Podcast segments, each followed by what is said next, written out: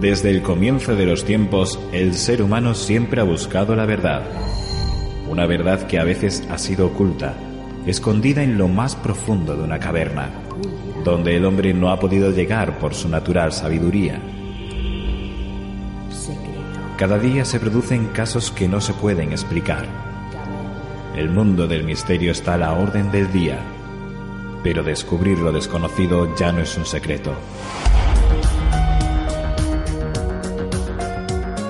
En estos momentos comienza El secreto de la caverna, un programa realizado en la Universidad de Extremadura para Canal Extremadura Radio.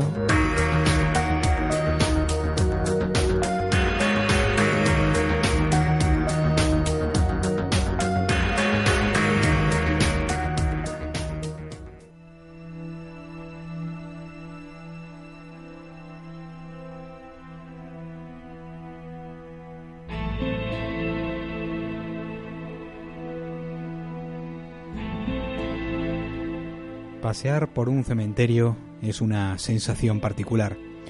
Produce que en el momento en el que caminas por esas tumbas y enormes panteones, no dejes de recorrer con tu mirada cada lápida, cada frase, cada adorno. Todo en un cementerio es una estética particular porque hablamos de una arquitectura triste en muchos casos, pero visualmente muy llamativa. Visitar esos lugares de llanto y de respeto hacia los restos materiales de los que ya no están se ha convertido en una nueva forma de turismo. Y en cada cementerio hay, una historia particular de, algún enterramiento, seguro. Algún personaje que en vida fue o hizo algo importante. Leyendas antiguas que se cuentan en algunas de las tumbas con más tiempo presente. O incluso los lugares donde fueron cimentados algunos de esos camposantos y la manera o forma como se diseñaron. Parecen lugares destinados a estar aparte de otras cosas visibles en una ciudad, pero últimamente ese nuevo interés por conocer la historia de la morada de los que se fueron y pasaron a mejor vida interesa mucho, y es lo que se llama necroturismo.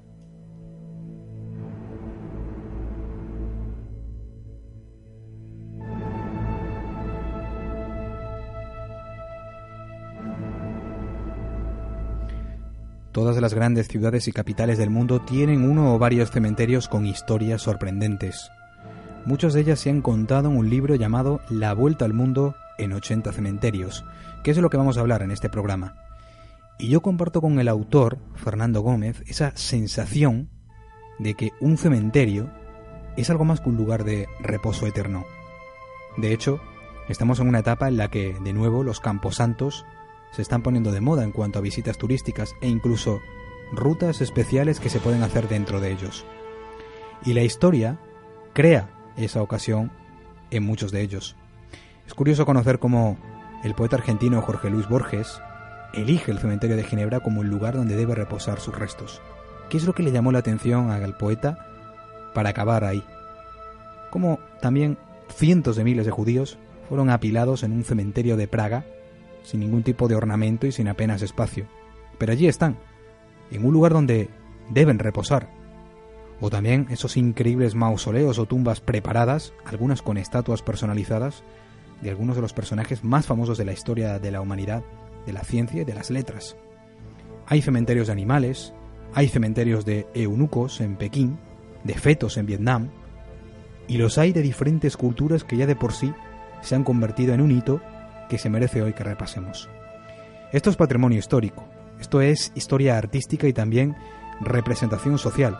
Y lo mejor de todo es que con este libro a uno le vuelve a picar la curiosidad por visitarlos, descubrir algunos nuevos y profundizar en las historias. Yo os invito en este programa a una enorme ruta mundial que vamos a hacer con los cementerios. Esto es turismo de cementerios, pero vamos a aprender mucho del legado de la muerte y también de la curiosidad humana reflejada en una lápida. Así que adentrémonos.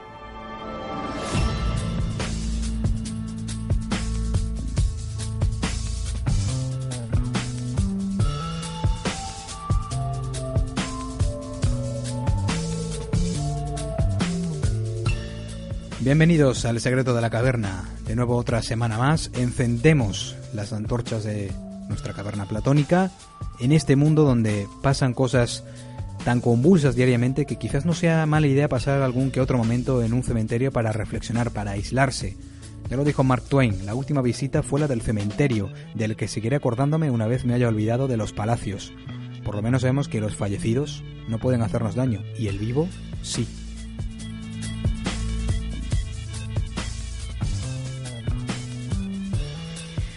Trabajos de investigación interesantes los que estamos descubriendo últimamente en este programa. Como si de una reedición de la mítica novela La Vuelta al Mundo en 80 días se tratase, pues vamos a conocer a Fernando Gómez y su enorme trabajo de conocer 80 cementerios a nivel mundial que cada uno tiene algo que contar. Y seguro que después de que termine este programa se darán cuenta de que hace de que hace mucho que los cementerios dejaron de ser simplemente lugares de dolor y de muerte. Manu Parra, ¿qué representa para ti un cementerio? Muy buenas noches, Samuel y oyentes. Para mí representa un lugar, lo has dicho, un lugar de descanso eterno para todas aquellas personas, bueno, pues que pasan a, mejor vida, ¿no? Y gracias a Fernando Gómez, pues vamos a, a conocer esa forma de descanso eterno de diferentes culturas, ¿no? Y es lo bueno que tendrá muchas curiosidades y muchos lujos y diferencias al que nosotros conocemos de nuestras localidades.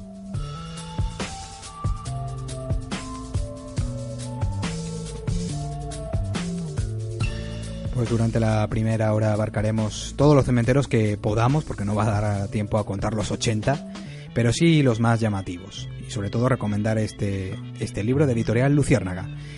Y ya en nuestra segunda hora, si la semana pasada hicimos un repaso a los eh, sonidos más misteriosos de la Tierra, en esta ocasión en el archivo oculto también vamos a conocer un extraño sonido, pero este parece que está provocando daño físico y que podría enturbiar las relaciones diplomáticas entre dos países que históricamente nunca se han llevado bien. Marcos Casilda, como siempre, a los mandos de este ascensor cavernario. Muy buenas noches, compañero. Buenas noches Samuel, compañeros, oyentes. Sí, vamos a hablar de sonidos una semana más. Creo que desde mi papel como técnico de sonido era casi una obligación traer este tema. Una especie de sonido que podríamos ya denominar como artificial, que parece que está enfriando esos primeros acercamientos que el gobierno de Barack Obama hizo a la, administración cubana y que con la llegada de Donald Trump eh, y con la llegada de estos sonidos parece que están enfriando estas relaciones. Veremos de qué se trata y las consecuencias que tiene escucharlo.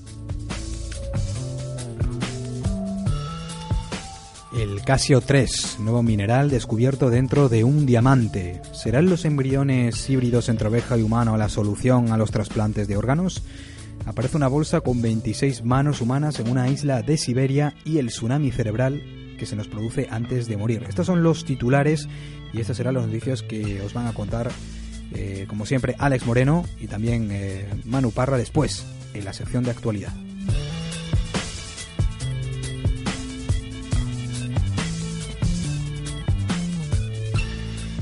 Y el cine viene en esta ocasión con una cinta de suspense y terror en la que la angustia, la impotencia y la maldad humana están presentes. Cuando hablamos de secuestros, todos estos elementos están presentes y bien se contaron en una película española que nos va a analizar, como siempre, nuestro amante de la cinematografía, también coleccionista Pablo García del Río. Muy buenas noches.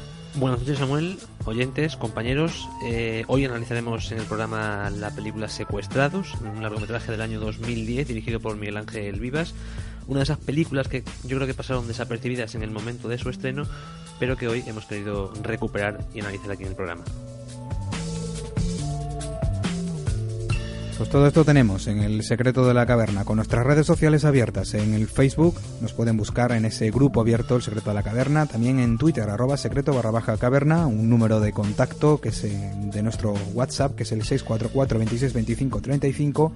También escribir a nuestro correo electrónico, el secreto de la caverna arroba y visita nuestra web www.elsecretodelacaverna.es. Como siempre, dar las gracias a ondacampus.es y Canal Extremadura Radio por la difusión de estos programas en diferentes horarios durante la semana. Y también, como siempre, programas que pueden encontrar en iVoox, en nuestro podcast. Comenzamos.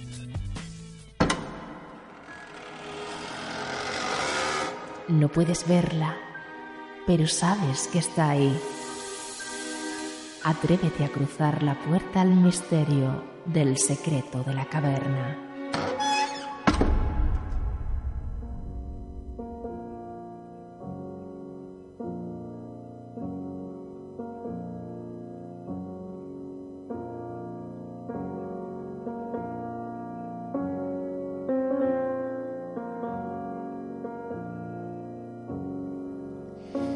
La marcha fúnebre de Chopin sonando en la caverna.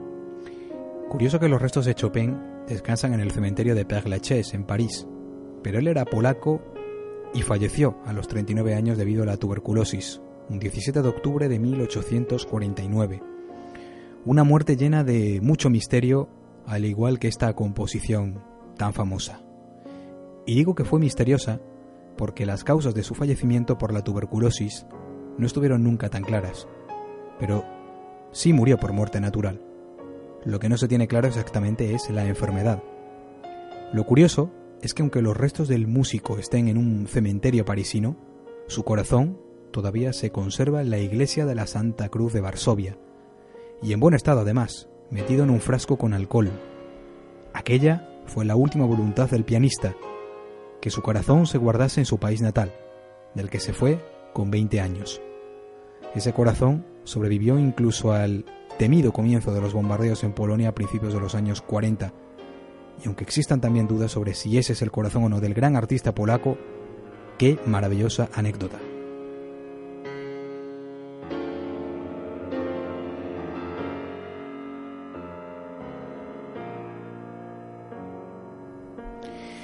Y de ese tipo de historias encontramos eh, relacionadas con los cementerios. Artistas que eligieron ser enterrados en algunos camposantos distintos de donde nacieron, solo porque se quedaron prendados por la belleza de su paisaje. Y sí, muchos de los cementerios que vamos a conocer en este programa son paisajes, y muchas historias que tienen que ver con el puro misterio y el enigma de la muerte están en esos camposantos de todo el mundo. Comienzo relatando un poema de Juan Ramón Jiménez, este poema aparece en la primera hoja del libro de Fernando Gómez Hernández, autor que nos va a hablar de la vuelta al mundo en 80 cementerios. Y dice así, y yo me iré, y se quedarán los pájaros cantando, y se quedará mi huerto con su verde árbol y con su pozo blanco. Todas las tardes el cielo será azul y plácido, y tocarán, como esta tarde están tocando, las campanas del campanario. Se morirán aquellos que me amaron, y el pueblo se hará nuevo cada año, y en el rincón aquel de mi huerto florido y encalado mi espíritu errará nostálgico, y yo me iré, y estaré solo, sin hogar, sin árbol verde, sin pozo blanco, sin cielo azul y plácido, y se quedarán los pájaros cantando.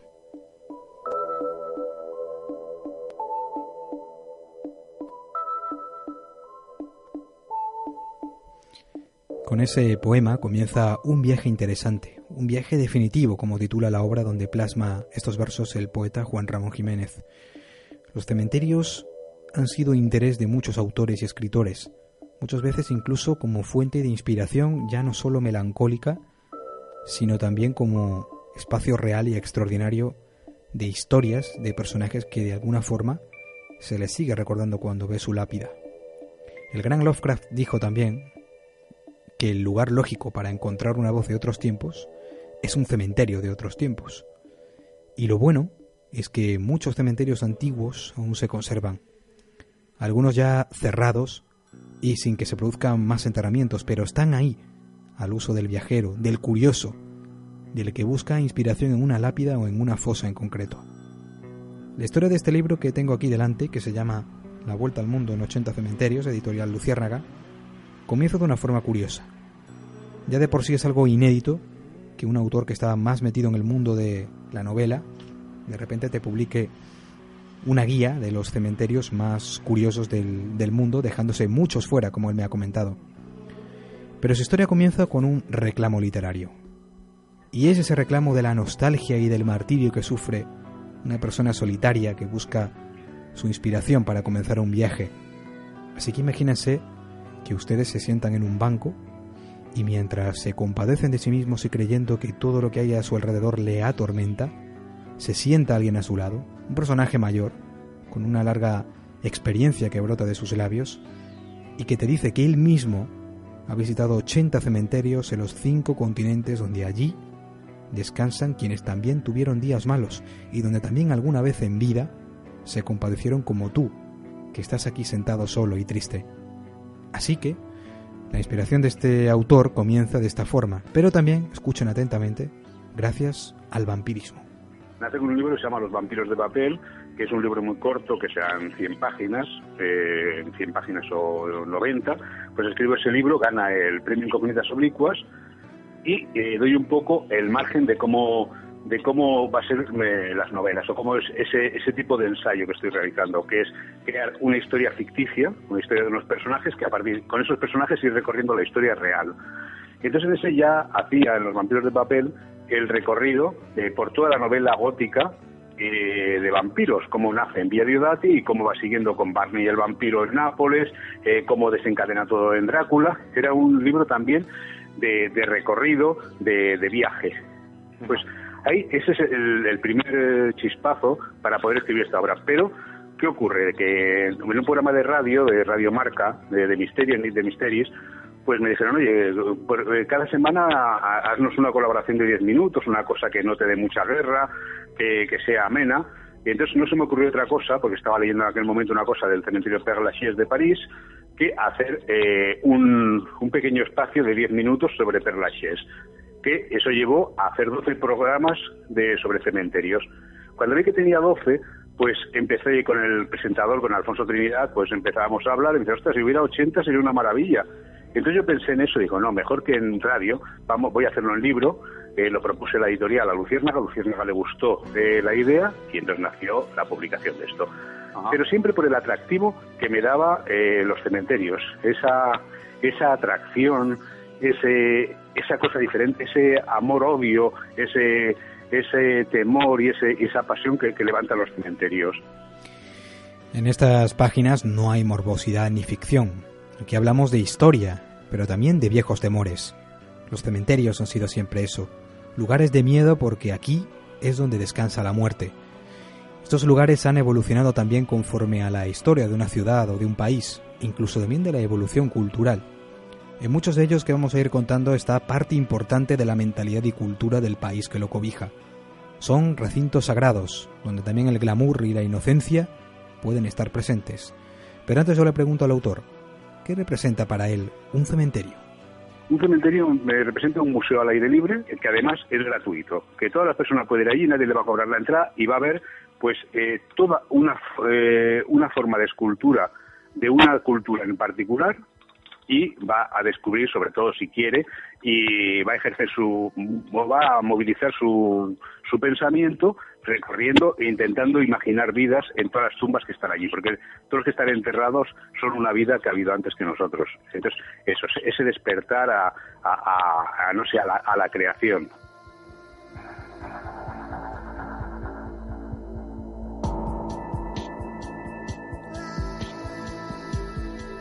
Como bien reza su título, Julio Verne es una gran inspiración del autor para comenzar este viaje. De hecho, el primer cementerio que analiza precisamente es el de la Madeleine, en Amiens, en Francia, donde se encuentra la lápida del creador de numerosas novelas de ficción y del iniciador de aquel mítico viaje que todos hubiésemos querido hacer al lado de Phileas Fogg y Jean Passepartout. La lápida más famosa de ese cementerio es la de Verne, en el mismo lugar donde fallece un 24 de marzo de 1905. Fernando cuenta en su libro cómo este cementerio se construye sobre un antiguo hospital de leprosos en el siglo XVII y que da la sensación de que cuando paseas por él estás más en un bosque, ya que la maleza rodea esas tumbas sin llegar a dañarlas. Así que Julio Verne encargó aquella estatua para que se colocara en su tumba y su significado todavía es un misterio porque es la misma representación de Verne, a tamaño humano, con el torso desnudo y emergiendo de esa tumba con uno de sus brazos hacia arriba como rompiendo la lápida y volviendo a la vida. Muchos estudiosos del misterio piensan que el escritor nos dejó un mensaje enigmático, ya que parece ser que las sombras que se proyectan en esa tumba, en uno de los equinoccios, señalan las fechas de nacimiento y muerte. ¿Qué nos quiso decir Jules Verne con esta estatua? No lo sabemos, pero con esta obra de arte, más sus libros que publicó, ya es una figura inmortal. Fernando Gómez me recordó así cómo recuerda aquel primer encuentro en el cementerio de Mien con la estatua de Julio Verne. Y si ves a esa escultura, verá que es impresionante, es muy mística, eh, esa sí que tiene un cierto punto masónico, según comentan, aunque existen muchísimas dudas, por mucho que se comente de que era la Sociedad de la Niebla Julio Verne, pero hay que, hay que esa, esa, esa estatua. Esa estatua es de las pocas que tienen nombre. Eh, se llama Hacia la Inmortalidad y la Eterna Juventud es en casi ninguna otra casi ninguna otra escultura en un, en un cementerio lleva, lleva ese, nombre. ¿Por qué le puso ese nombre? Porque como todavía estaba vivo cuando se hace, eh, Julio Verne la presenta en una exposición y en esa exposición utilizan el nombre este.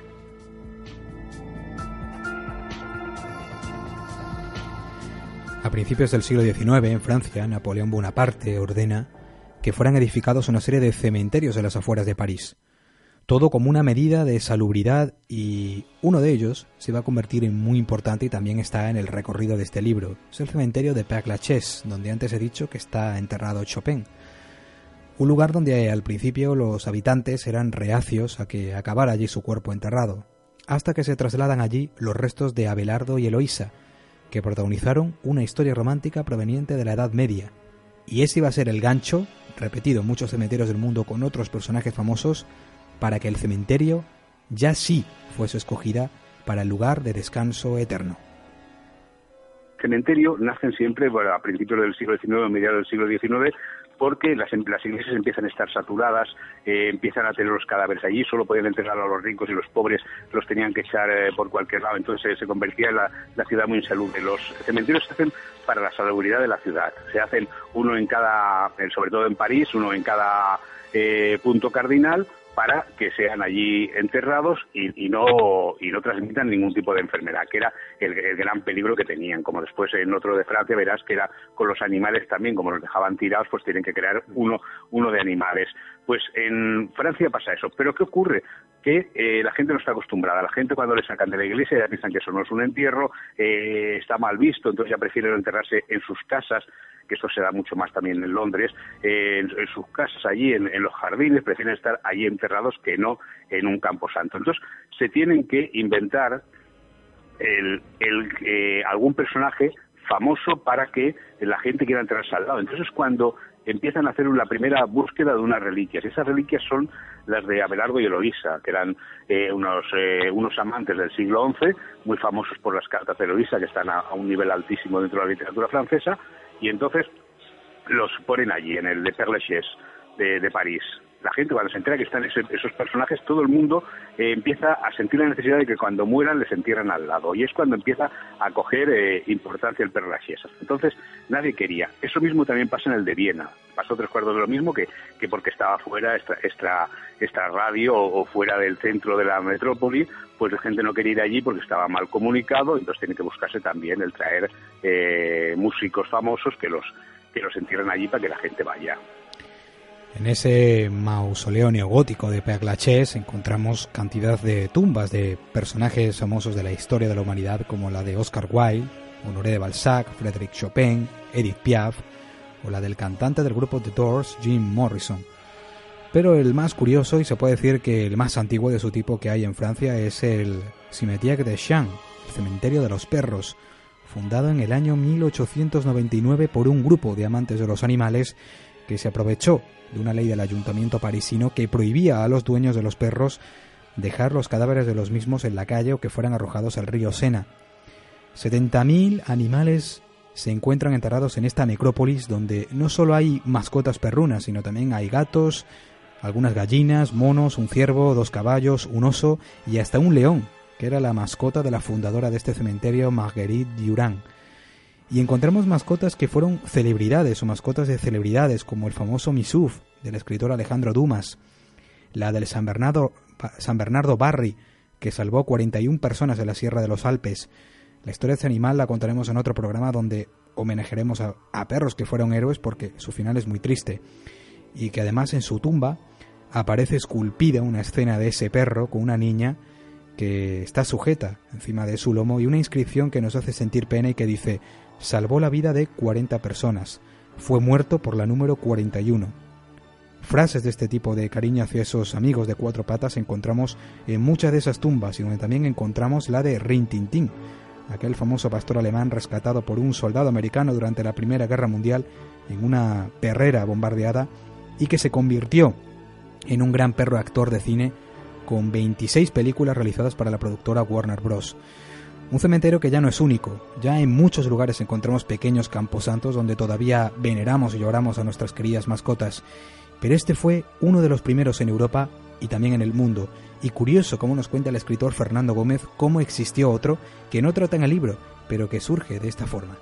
Hay uno en particular que, que no nombro, ni siquiera nombro en el libro, o sea que esto es un añadido más. Eh, hay en Estados Unidos un cementerio de animales también, pero solo hay 14 animales, 14, 15, y es porque un tren que de un circo, del circo Ringling o de, un circo importante, eh, descarriló y murieron elefantes, leones, murieron todos los animales. Entonces aprovecharon para enterrarlos en aquel sitio y hay un cementerio con, con eso, con 14 tumbas de 14 animales. Pero, pero no existían, no es una cosa que hay ahora sí, ahora con el con el apego que se ha cogido a las mascotas, entonces todo el mundo las quiere enterrar. Y entonces este de, de París, de Asnier Cisen, eh, que ocurre, que fue el primero. Y se, y, y se crea, por eso, por la insalubridad que he comentado, igual que el Père por los hombres, pues esto por los animales. La gente los tiraba al Sena, eh, eso volvía putrefacta al agua, eh, la gente cogía enfermedades, entonces eh, hubo una normativa de que debían ser eh, o, quemados o, o, no podían ser y no debían ser tirados a ningún sitio. Entonces esta mujer, la que lo crea, eh, hace un cementerio para los animales. Y entonces a partir de entonces la alta nobleza que ya empezaba a tener como mascotas animales eh, empieza a llevar a sus a, sus perros que han muerto, a los animales más próximos, a, enterrarlos allí. Es cuando coge ya popularidad el cementerio de, de los, de los perros. Pero el más visitado de Francia a nivel turístico, y porque así lo hemos visto en el cine con una galardonada película bélica como fue Salvar al soldado Ryan, en aquel desembarco de las tropas americanas en la costa francesa de Normandía, se produjo uno de los episodios más terroríficos de la Segunda Guerra Mundial. Pues en este océano de cruces, que contrasta con el océano propiamente dicho, encontramos lo que el autor llama una cápsula del tiempo. Y es así realmente, porque en su inscripción se puede leer en memoria del general Dwight D. Eisenhower. Esta cápsula sellada contiene los reportajes y noticias del 6 de junio de 1944 sobre el desembarco de Normandía y ha sido puesta aquí por los reporteros que estuvieron presentes. 6 de junio de 1969. Es decir, que hasta el año 2044 no se podrán estudiar los documentos que están metidos ahí en ese féretro para estudiar aquel mítico desembarco que costó la vida de 150.000 soldados. Esto sería un verdadero ejemplo de una categoría donde el escritor no ha querido profundizar mucho, que son los cementerios militares, cementerios obligados debido a las enormes batallas y las muchas muertes. Este de Normandía, digno de visitar. Yo no quería tampoco hacer una devoción a los cementerios militares porque eh, tienden a ser eh, asépticos, eh, no tienden a ser bonitos. Entonces este me sirvió para no tener que sacar el de Arlington en Estados Unidos porque no lo nombro, el de Arlington, que también es un cementerio militar eh, el más importante que dentro de, los Estados Unidos y, del mundo, sobre el cementerio militar más importante, pero este me, me servía, el de Normandía, para no ponerlo aquel. El de Normandía tiene su historia tremenda. Existe la, famosa caja esa del tiempo en la cual de la cápsula del tiempo, en la cual tienen puestos todos los documentos de, lo que es el desembarco en Normandía, cómo fue, las notas de prensa y demás, que está ahí enterrado, cuando te acercas al de Normandía, pues ves una placa en el suelo y que ahí está, está enterrado y está el año, pues 2041 me parece o así, no no puede ser abierta. Pero es un cementerio, ya te digo, aséptico, lo único que se diferencia un poquito es que unos que hay, hay alguna estrella de David, pero el resto son, son cruces, como tú comentabas en, en Salvada al Soldado Ryan,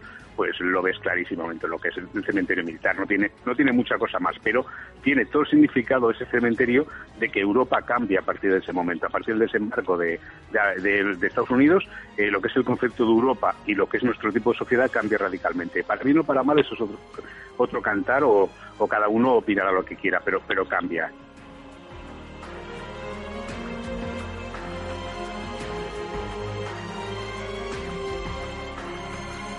Estás escuchando El secreto de la caverna con Samuel Hernández. Y de Francia saltamos al Reino Unido, porque en Londres ocurre lo mismo que en París. Hay gran cantidad de población que fallece, cualquier lugar era bueno para realizar un enterramiento, incluso en callejones. Así que se tiene que inaugurar un gran cementerio y el 20 de mayo de 1830 se inaugura el de Highgate, este es de los más importantes quizá porque es de los que mejor situado está, en uno de los puntos más altos de la ciudad, por lo que las vistas de todo Londres son magníficas, y porque encontramos multitud de tumbas con diferentes estilos arquitectónicos. Pero también se iba a hacer famoso por un suceso paranormal, un suceso que saltó a la prensa de la época, hablamos ya del año 1969 cuando ocurre, y que tiene que ver con la aparición de una supuesta figura que fue etiquetada de vampiro. Y Londres, una ciudad muy apegada al vampirismo con la influencia de Bram Stoker y otras muchas novelas del terror gótico que inundaron sus callejones y crearon mucho miedo colectivo a sus habitantes en todo el siglo XX, pues esa historia se hace famosa gracias a David Farran, un miembro de un grupo ocultista que pasa una noche en este cementerio y se encuentra una figura grisácea y que cuando se cuenta en la prensa otros testigos contaron que habían visto apariciones semejantes a esa. Esa historia le da mucha fama al gran cementerio londinense, más incluso que tener allí enterrado el cuerpo del filósofo Karl Marx, con una enorme cabeza suya hecha en estatua de enorme desmedida, y también el panteón de la familia de Charles Dickens. ¿Nos recuerda esa historia, Fernando? fue la aparición de fue yo creo que una psicosis colectiva o, eh, o esas informaciones que, que, dice uno, el otro dice yo también lo he visto, lo he visto y lo he visto y al final parece que todo el mundo lo ha visto. ¿Qué ocurrió? Que hubo una persona que dijo que había visto eh, un vampiro y salió otro que sí, que también había visto una serie de figuras eh, diferentes, un hombre con una bicicleta, una mujer vestida de blanco. Empezaron cada uno a decir que habían visto fantasmas por allí.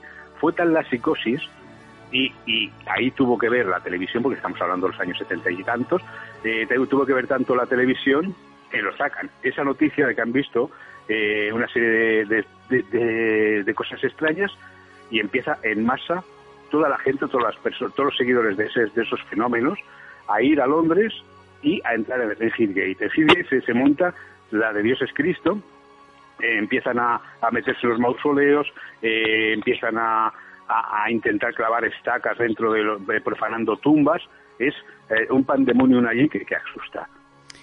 En Whitby está el cementerio de Santa María la Virgen, Campo Santo sin nada en particular, pero Fernando lo pone en este listado porque en esa localidad costera, que está a 400 kilómetros de Londres, Bram Stoker pasaba allí sus vacaciones y aquel lugar le sirvió de inspiración para ciertos pasajes de la novela que lo llevó a la fama. Este cementerio está sobre un acantilado, cobijado por la iglesia de Santa María la Virgen, un cementerio pequeño, pero quizá por la orografía del terreno y los vientos del Mar del Norte encontramos muchas de sus tumbas ladeadas, casi en ángulo. Además que acceder a él supone subir una pendiente de casi 200 escalones y tener una gran vista del pueblo colindante al mar. ¿Por qué el cementerio de Whitby se encuentra entre sus 80 escogencias? Fernando fue sincero. El de Whitby lo pongo por mi pasión por la novela Drácula, simplemente no por, por su belleza, porque se, está bien, pero que tampoco tampoco tiene nada, simplemente que tiene la, como el, el, aire del Mar del Norte viene con tanta fuerza, tiene las, las, las losas de las lápidas eh, bastante, bastante pues, no sé, movidas, eh, bastante pues formando ángulos extraños, pero ese lo, lo pongo porque en ese cementerio es donde en el libro Drácula eh, va a pasear por ahí siempre Mina, Mina la protagonista Mina Murray, y ahí es donde aparece por primera vez en Inglaterra eh, el conde Drácula. Entonces, ese lo pongo por, eso, por, por, lo que lleva a significar dentro de la novela gótica. Y hay uno escondido en las entrañas de Londres, en el distrito sur de Southwark. Su nombre, Crossbones, el lugar donde descansan las prostitutas ya no solo a esas mujeres que ejercían el terrible oficio muy perseguido y castigado en ese viejo Londres, incluso con el legendario asesino Jack el Destripador, sino que parece que los que una vez fueron marginados descansan en ese lugar. Así reza la placa de su entrada de Outcast Dead. Los muertos marginados, descansen en paz. Entrar en él es muy difícil, pero se puede ver desde el enrejado de la entrada. No se sabe muy bien cuándo se origina, pero sí que perteneció a un barrio sin ley y donde lo prohibido era permitido. Fue clausurado en 1853, ya que su reducido espacio no daba para más tumbas y se redescubre gracias a unas obras de ampliación de una línea de metro donde se encuentran esos 15.000 cadáveres en una fosa, muchos de ellos bebés recién nacidos y víctimas de la viruela y la tuberculosis. También se le llama el cementerio de las mujeres solteras o de las mujeres solitarias. Es eh, un solar, es, es un simple solar eh, que hasta hace pocos años nadie, ni, nadie se fijaba ni pasaban. Ahora tiene una plaquita en la que pone este cementerio de Crossbones y eh, una serie de lazos colgados en, la valla, en las vallas como homenaje a esas mujeres o como ofrenda o como petición a ellas. Y ellas enterraban a las prostitutas de, de un barrio de Londres, de, de, ese barrio, que era un barrio que no pertenecía al, obispado de, Londres, sino que pertenecía, aunque estuviera dentro de Londres, al de Winchester. ¿Qué pasaba con el de Winchester? El obispado de Winchester quería hacer dinero. Dije, bueno, yo permito que haya prostitución, que, que haya criminales, que haya peleas de perros, que haya de todo aquí mientras me paguen. Entonces él consentía que existieran ahí eh, prostitutas y eh, pagaba, eh, le pagaban cada una su, su, sueldo y estaban medianamente protegidas allí, pero, pero fallecían.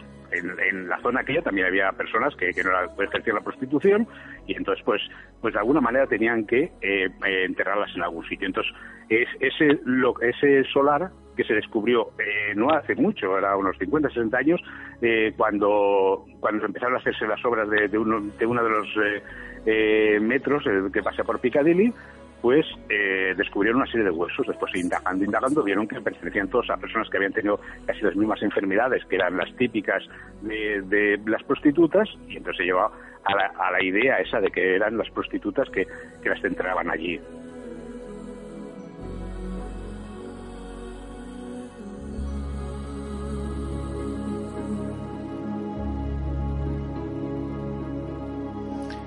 Yendo ahora al frío del norte de Europa, encontramos uno en Noruega donde está prohibido morirse.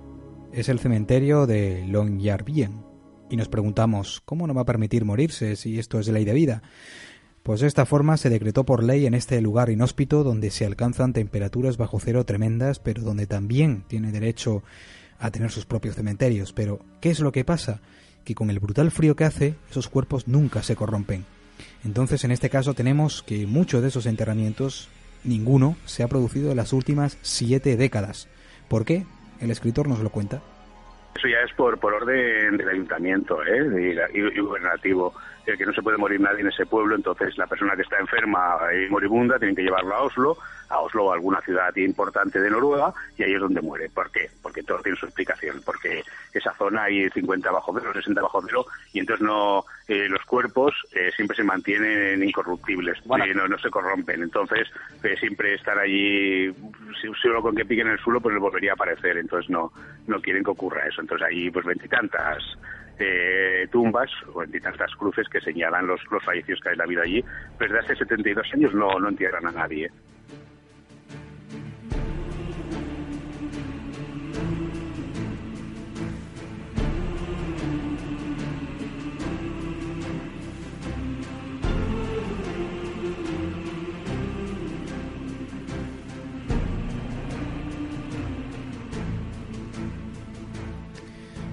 Hay muchos cementerios que son patrimonio de la humanidad.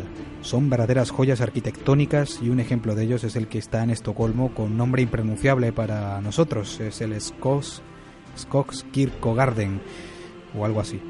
Aunque me gusta más su posible traducción al español, que es el cementerio del bosque. Y eso es lo que encontramos, un contraste de vida natural con la belleza de las tumbas mortecinas con zonas arboladas, una naturaleza que no afecta a la piedra o a una fosa. ¿Y qué famosa se encuentra descansando en este camposanto? La mítica Greta Lovisa Gustafsson, conocida con su nombre artístico Greta Garbo. Allí está su lápida sin ornamentos ni epitafios de ningún tipo, solamente con su nombre que le dio la fama hollywoodiense.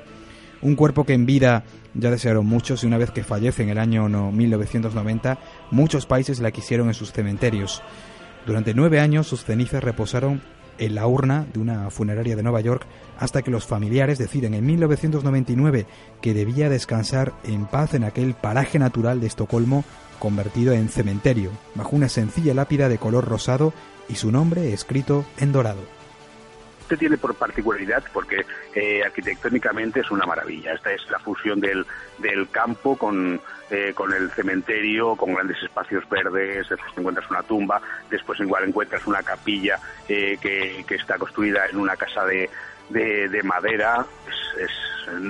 Es, es, precioso por, por su estructura y, y, cómo se hizo, idéntico o muy parecido a, a, un jardín, a un jardín y a un bosque tiene famosa pues a Greta Garbo sí es la sí que además es la losa es es, es preciosa porque es muy bonita pero muy sencilla como era ella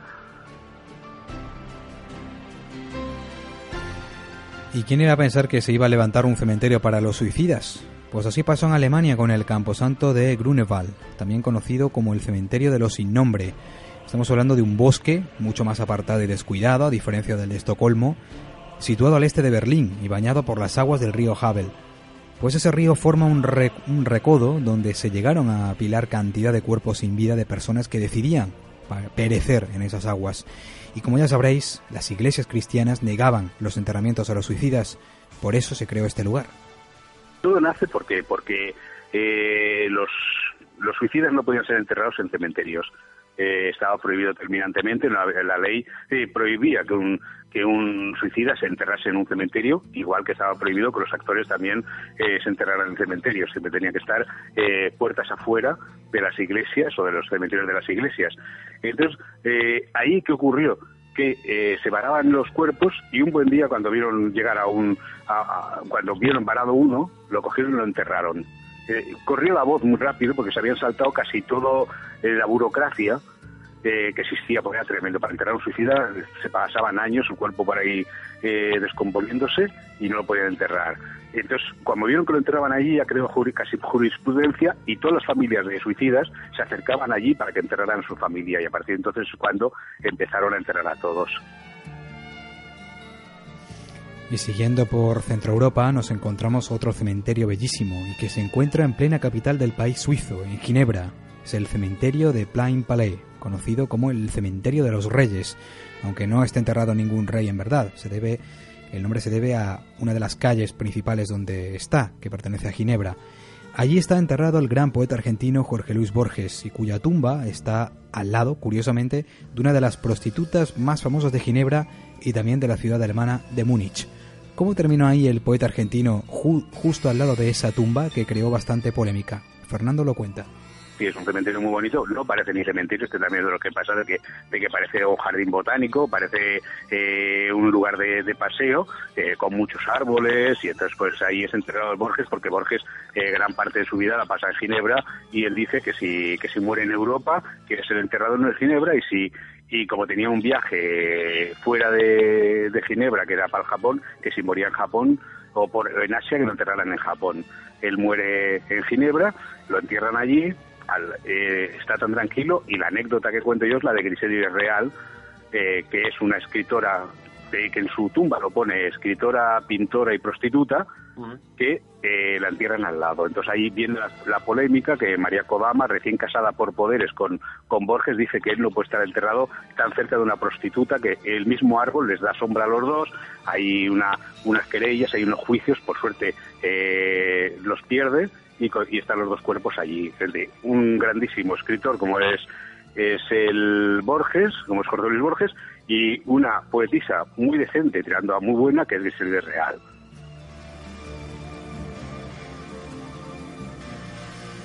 En Viena también encontramos un cementerio bastante bello, con senderos perfectamente alisados, y ahí encontramos los restos de los grandes músicos clásicos de Mozart, Beethoven y aquí hay un punto de inflexión en el libro, un recurso literario y sentimental que añade el autor, ya que en el de Austria hay bastante ausencia de rito funerario y más presencia botánica.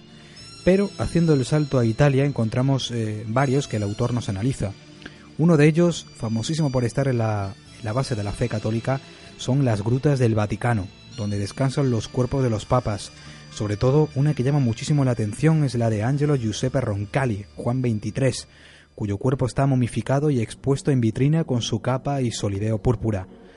En un panel de mármol se pueden consultar todos los papas enterrados y que algún día esperarán a Benedicto XVI y al actual Francisco I. También, también, tenemos en la misma Roma un cementerio protestante donde se encuentra el cuerpo del poeta Percy Shelley, el marido de Mary Shelley, creadora de Frankenstein, y las catacumbas de los capuchinos en Palermo, con numerosas calaveras y momias de aquellos monjes de sotana marrón que algunos son conservados eh, de una manera magistral. Así que en definitiva, Italia, como país maravilloso que es a nivel arquitectónico, sus cementerios no se quedan atrás. El católico es muy bonito, el católico, y sirve también para contar la historia de Lord Byron y, y es muy bonito, eh, porque está en pleno centro de, Roma, pero sobre todo lo que son las, eh, lo que son las catacumbas y lo que son las momias en Palermo, son preciosos. O eh, la, la Fontaine en Nápoles. Es que todos tienen encanto porque tú sabes ir a Nápoles y verte montañas de calaveras allí puestas y cada una casi con un nombre que la gente va con una devoción ya a, a, esa calavera, el otro a la otra. Les han llegado a poner nombres. Mm. ese recuerdo que eh, eso descubrí después lo, vi, pero primero lo descubrí en una película de Era Viaggio en Italia, que salía Ingrid Bergman y George Sanders. Entonces ya salía ese de la Fontanelle y veías la, la acumulación de calaveras y cómo las personas se acercaban allí a rezar a esas calaveras que no eran de su familia y entonces la Berman le pregunta a una allí, ¿y usted por qué reza? Dice, porque eh, esa calavera le está supliendo el recuerdo de su hijo, ya que su hijo ha muerto, está en la guerra y teme que ha muerto, pues esa calavera es como, como si le hablara a él. Bueno, pues vamos a comentar un poco este, estos cementerios y otros más que no van a dar tiempo a contarlos todos porque son 80 y algunos se han quedado fuera del libro y algunos se quedarán fuera del programa, pero yo quería mm, empezar ya la mesa de, de tertulia con, con los compañeros y no sé si podéis sacar algún tipo de, de conclusión o de análisis ante todo lo que nos ha dicho Fernando Gómez sobre cementerios que de momento hemos contado en Europa, pero ahora yo iré mencionando algunos, sobre todo que hay en Asia, en África, también en América. ¿Qué, qué queréis pues, comentar? Muchas cosas, por ejemplo, a mí me parece un trabajo de recopilación enorme, porque de hecho yo creo que de, cada cementerio se podría escribir un libro. Entonces, eh, recopilar tantos en una obra es un trabajo difícil y, y, muy interesante. Y por supuesto comentar ¿no? que como un lugar, en principio, eh, igual para todo el mundo, cada uno distinto, con su propia idiosincrasia, con su propia historia, con sus propias características. Entonces me parece en ese sentido pues muy, muy interesante. ¿no? Hay algunos que son verdaderamente curiosos. Por ejemplo, en, Rumanía está el cementerio alegre de Sapancha. Nos preguntamos, ¿cómo un cementerio puede llevar el título de alegre. Pues fijaos, es alegre por sus coloridas tumbas pintadas eh, a mano con epitafios que muchas veces producen las risas por la originalidad de algunas de las frases como aquí descansa mi suegra, si hubiera vivido otro año más yo ocuparía su lugar. O sea, nos encontramos frases así. O otra que muy buena que dice, otra cosa que mucho, y otra cosa que mucho me gustaba era sentarme al calor de una taberna acompañado de un vaso de vino y una mujer, siempre que fuera la mujer de otro. O sea, encontramos chistes eh, de alguna forma que eh, es un poco la, mm, eh, la, la, ironía de la, de la muerte, ¿no? Y esto lo encontramos en, en Rumanía, en la, cerca de la vieja Transilvania. Qué curioso, ¿no? Pero tampoco te tienes que ir muy lejos. Yo creo que los, el maravilloso mundo de los epitafios es, y también inquietante a veces, ¿no? Dentro de ese mundo de los epitafios, como decía, te encuentras casos pues muy cómicos que tienen que ver, pues como decíamos, con la personalidad de, la persona que fallece y que suele dejarlo en, eh, en su testamento, ¿no? Que se deje determinada frase, determinada reflexión pero no hay que irse muy lejos, como comentaba, porque en el cementerio de Jerez de los Caballeros, sin ir más lejos, a unos 45 minutos en coche de, de, Badajoz, donde estamos ahora mismo realizando la grabación de este programa, encontramos un epitafio muy curioso que dice textualmente, por un peo aquí me veo. y cómo te tomas, ¿no? Estás a lo mejor eh, visitando a un familiar o, o, observando, ¿no? La, eh, la arquitectura de, de, este cementerio de Jerez de los Caballeros y, y, te lees esto. Junto a él hay otros epitafios muy chulos, ¿no? como por ejemplo el de eh, como tú te ves, me vi, como sí. yo me veo, te verás, come y disfruta del mundo, que aquí vendrás a parar, algo así, ¿no? Sí, por ejemplo, aquí muy en. Rumanía hay una que dice, Señor, recíbela con la misma alegría con la que yo te la mando. Fíjate. Es un poco, es, decimos, es un, utilizar un poco la ironía de la muerte, pero ahí está. Sí, ni que decir tiene que bueno que este libro mmm, recopila un montón de, de, cementerios y que la mayoría de no sé de nuestros oyentes, al menos de, las personas que pueden desconocer, ¿no? Todo el mundo tiene una visión particular de la pregunta que me hacías al inicio, ¿no? De, de un cementerio. Eh, ¿Qué es para ti un cementerio? Pues una, un sitio donde descansan las, tus allegados, tus familiares cercanos ya fallecidos y es un sitio de paz y te encuentras pues cementerios muy pintorescos, cementerios muy curiosos, cementerios en los que se ve mucho lujo, cementerios en los que se ve mucho misterio.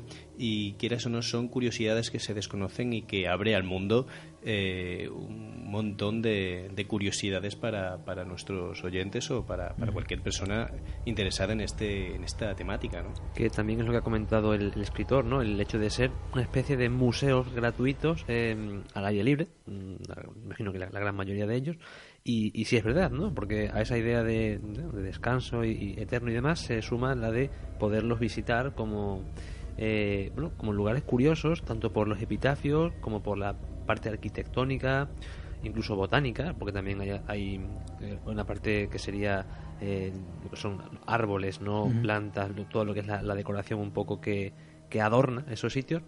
Entonces, a mí es que me parece interesante lo que pasa, claro, es como todo, ¿no? Dan y por supuesto, es el respeto, eso siempre, ¿no?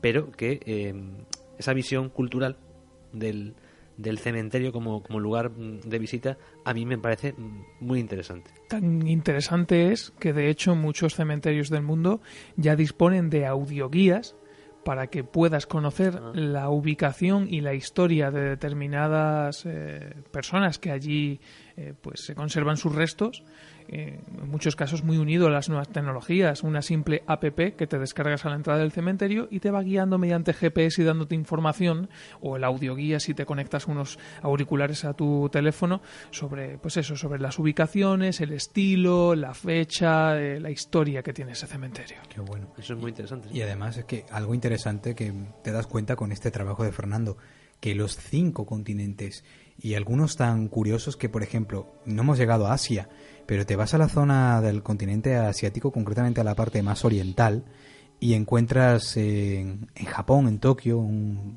cementerio curiosísimo que es el cementerio de Sengakuji, donde están enterrados los Ronin, que fueron aquellos temidos samuráis condenados a practicarse el, el Arakiri. Encontramos 47 cuerpos de los Ronin.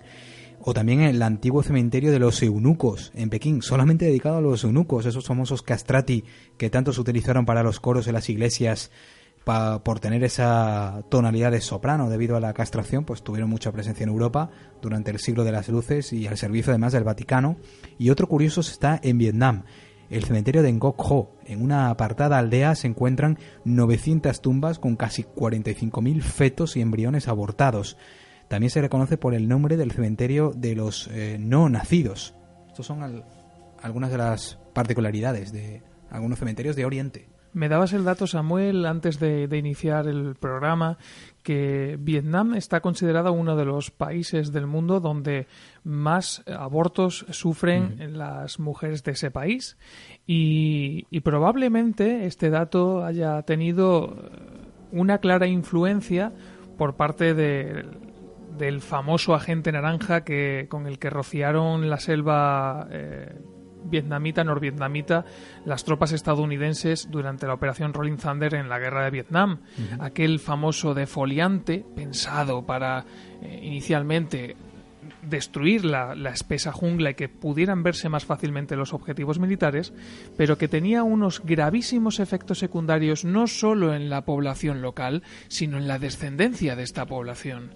Y eh, en ese cementerio, en ese, eh, bueno, lugar se encuentran los restos pues de todas esas eh, neonatos, esos seres neonatos con malformaciones, con problemas derivados muy probablemente por la influencia de este agente químico. Claro, la historia, por desgracia, nos ha dejado episodios así. Por ejemplo, sin ir mucho más lejos, aquí en Badajoz, donde estamos, el cementerio de San Juan, es un cementerio histórico y podría haber entrado también en esta selección de Fernando Gómez. Me hubiera gustado que hubiera entrado algún extremeño, porque bueno, el más conocido está el de Montánchez, que tiene una estructura arquitectónica curiosa, o el cementerio alemán de Cuacos de Juste, que a mí me, siempre que voy me, encanta, tengo muchas fotografías de ahí. Pero aquí en el cementerio de San Juan, eh, todos conocéis la historia de la terrible matanza que sufrimos con la, con la guerra civil española, bueno, que sufrieron nuestros eh, antepasados, y en muchas de esas lápidas se fusilaron eh, a muchísimas personas y ahí acabaron, ahí acabaron. De hecho, a mí hay una cosa que me impresiona muchísimo del cementerio de San Juan por su estructura. Tú pasas, a la derecha tienes un poco la zona de los panteones, donde está la ermita, encuentras a gente enterrada allí desde finales del siglo XIX incluso, y hay un, llegas a, cuando ya vas encaminado a la zona de los nichos, que es la parte más nueva, eh, hay una parte, no sé si la recordáis vosotros, eh, una, una, pequeña parte de terreno donde están las tumbas de los bebés, de los niños pequeños, solamente con una masa de, de cemento por encima en algunas de esas lápidas. O sea, parece, es como entrar en una máquina del tiempo, porque no había, serían de, eh, de personas que no tendrían presupuesto para eh, fabricar o para comprar una, una tumba en condiciones para su neonato, en este caso para aquel bebé, para aquel niño pequeño que se fue tan pronto, quizá por enfermedad, quizá pues por la fatalidad, la mala suerte. Y están allí algunos con esa capita de cemento por encima haciendo una especie de curva. Con un simple y esa parte, siempre que paso por ahí, muy muy austero, tengo que parar sí, muy humilde. y me, bueno, me, me entristezco muchísimo. ¿eh? Desde luego que sí. Eso de verdad contrasta mucho, eh, es otro de los aspectos interesantes que yo en los que yo me fijo cuando tengo la ocasión de visitar algún cementerio es el contraste de, de ricos y pobres, claro, porque hay tumbas o, o nichos, ¿no? Donde, como comentáis, se ve solo o incluso en, con un palo escrito en el, en el cemento cuando to- todavía estaba estaba húmedo, eh, una- un nombre, una fecha, ¿no? Y luego, por supuesto, pues esos esas lápidas o esos panteones increíbles, ¿no? En algunos casos preciosos que hay en el cementerio. Al fin y al cabo, eh, es el, el poder igualador de, de la muerte, ¿no? Como tantos autores han escrito a lo largo de la, de la historia, ¿no? Y al fin y al cabo, tanto ricos como pobres van a acabar en el mismo sitio, pero bueno, eh, sus familiares son los que luego deciden, pues, ¿no? Pues, cómo se cómo se, se les da sepultura en este caso. Además es curioso, pero los cementerios eh, en muchas ciudades, eh, eh, en muchas capitales, se construyen a las afueras para evitar esa especie de contagio, esa por métodos de salubridad. Em, pero hay algunos que están mismamente en pleno centro de, de la ciudad, el de Ginebra que hemos comentado, también el del Cairo. En el Cairo me, me- me comentaba Fernando que allí hay un mismo cementerio dentro donde los niños incluso juegan a fútbol, juegan a la pelota, utilizando la- la- las tumbas de portería. Eso pasa, claro, es lo que está. La gente está, si está en un centro de la ciudad, la gente se acostumbra a, también a pasear entre esas tumbas. Sí, yo quería eh, apuntar eh, un, un aspecto característico de los cementerios que cada vez que veo uno desde lejos me llama mucho la atención y es, eh, hablaba Pablo de esa zona ar- arbolada, ¿no? Y de esos pinos altos verdes que es característica que a lo mejor nosotros aquí en Badajoz eh, vas por la avenida principal, por Sinforeno Madroñero y miras a la derecha y ves esos pinos altos verdes que... que es Cipreses son sobre todo- Oh, son, perdón, eh, cipreses que son una característica muy común dentro de, de- de los cementerios, ¿no? Incluso en el de la carretera de Valverde eh, también los tiene que se ven a lo, a lo lejos, ¿no? Incluso en el de Jerez de los Caballeros, que también he tenido oportunidad de pasar por ahí, por desgracia en este aspecto, pues son, son un símbolo de- característico de, de los cementerios. Y quería aprovechar que bueno que también visualizando tenemos la oportunidad de contar aquí con el libro de, de Fernando Gómez eh, eh, uno de los capítulos eh, uno de los cementerios que trata también es del cementerio de las muñecas sí. y que nosotros tratamos en el programa de la segunda temporada en el programa número 22 que, que lo tratamos como la isla de las muñecas y es muy curioso también como, como lo menciona ¿no? Es Eh, el- además, Fernando me comentó que es de los más aterradores. Y esto es algo que ya lo reflejó Lorenzo Fernández en su libro 99 lugares para pasar miedo. Esa isla de las muñecas que está en México. está en México Es de los y- más aterradores, sí, sí. Y bueno, quería pues recordárselo al oyente que si tiene esa curiosidad por, por conocer ese bueno, pues esa isla de las muñecas o ese cementerio de las muñecas, puede escucharnos nuevamente en en iVoox, en, un- el programa número 22 de la segunda temporada. Eh, bueno, y que nos perdonen nuestros amigos latinoamericanos porque no hemos mencionado ningún cementerio bueno en, Latinoamérica y muchísimos. Además, Fernando me comentó en la entrevista que, que aquello, lo que, lo que tenéis allí es espectacular, ¿no? Te vas a la, a la zona de Perú o en Argentina con el cementerio de la Recoleta o te vas a Cuba con el cementerio de el cementerio Cristóbal Colón y en muchos lugares, en Chile, también en Estados Unidos, que hay muchos. Lo que pasa que, ya sabéis, eh, con el tiempo que tenemos eh, es imposible contarlos todos, por eso sería recomendable que compraseis este libro, que lo obtenieseis, el, eh, que lo tengáis, mejor dicho. La Vuelta al Mundo en 80 Cementerios, de Fernando Gómez, editorial Luciérnaga, y muchos que se han quedado fuera. Por eso vamos a hacer nosotros un poco el llamamiento y pero ya que nos escucháis desde diversos puntos del planeta, que nos mandéis vuestra, vuestros audios, vuestros mensajes y nos digáis, pues yo en tal zona que vivo hay un cementerio curioso donde está enterrado tal personaje o pasó esta historia. Me gustaría que lo contarais, que compartierais con nosotros y en próximos programas seguramente esto puede salir hasta una sección dedicada solamente a, cementerios. ¿eh?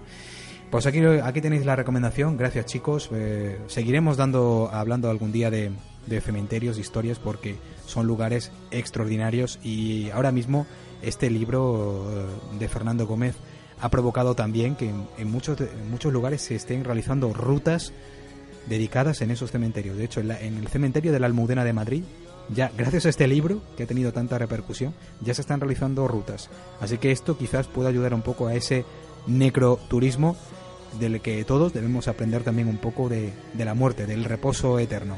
Pero dejamos aquí el tema de los cementerios y seguimos tratando más asuntos porque comienza la segunda hora de este secreto de la caverna.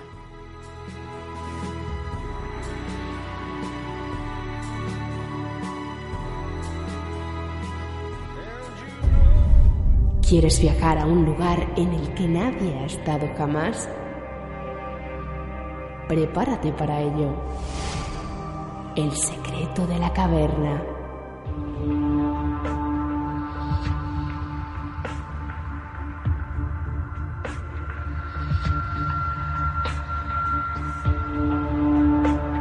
Estás escuchando El secreto de la caverna. Archivo oculto.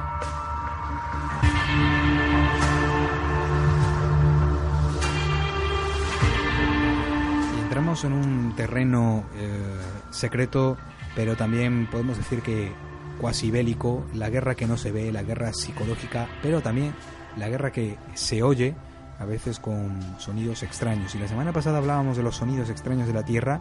No sé si ahora se puede añadir uno más a esta eh, ya larga lista.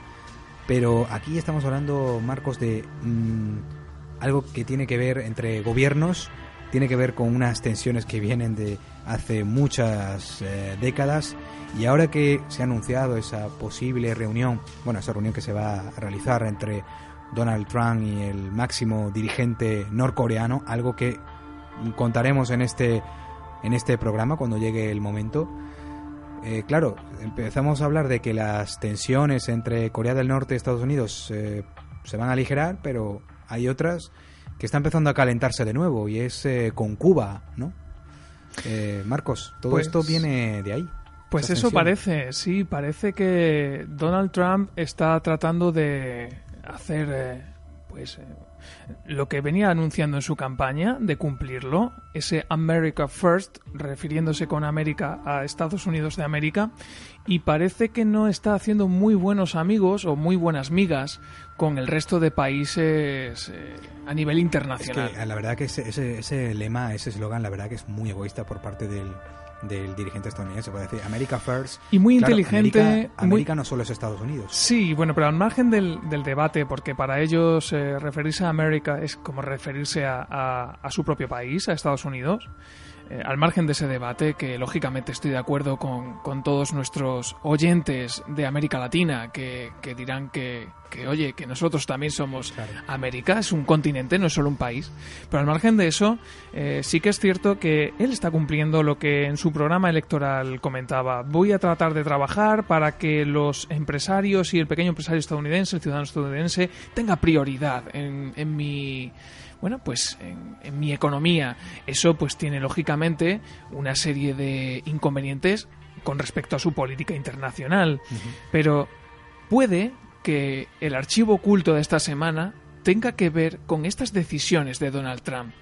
Puede que estemos ante un ataque por parte de algún gobierno que no está muy de acuerdo con la política exterior de Donald Trump, porque al parecer se están produciendo ataques contra los equipos diplomáticos estadounidenses en su país vecino, Cuba, un país que parecía que estaba pues eh, enfriando, o sea, Sí. al contrario, calentando las relaciones eh, y, y dejándose de lado esa, esa guerra fría, ¿no? Y esto es como que, que vuelven los viejos fantasmas del pasado, la crisis de los misiles, todo esto es como si de ahora de repente la caja de Pandora se vuelve a abrir, ¿no? Lo vamos a comprobar. Te he preparado una cinta, si te parece, la escuchamos. Venga.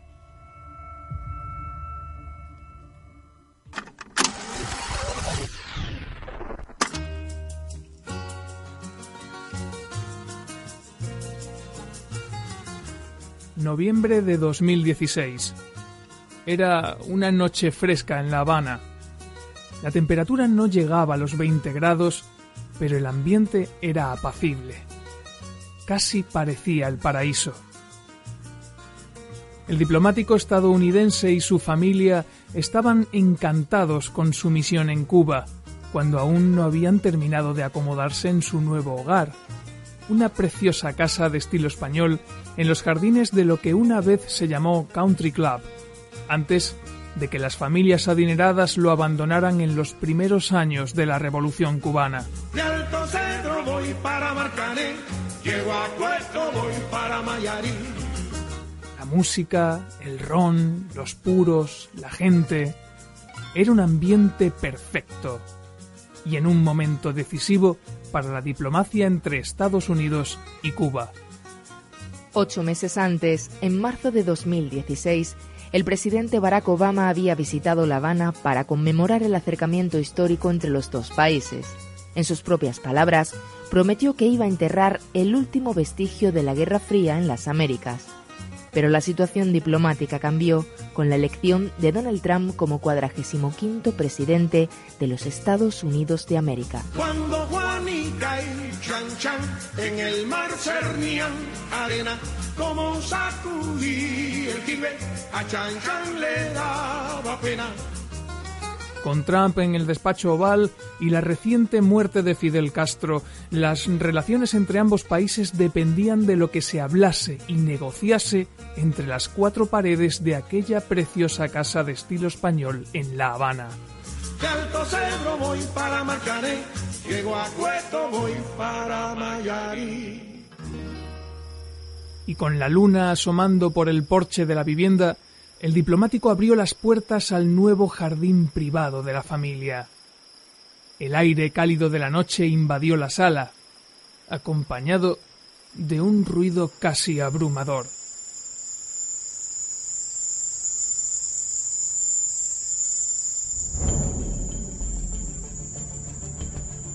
Mi marido no soportaba aquel sonido. Era tan molesto que tenías que entrar en la casa y cerrar todas las puertas y ventanas, a veces incluso poner música o encender la televisión. Al principio no nos preocupamos, pensé, estoy en un país extraño y los insectos aquí hacen ruidos fuertes.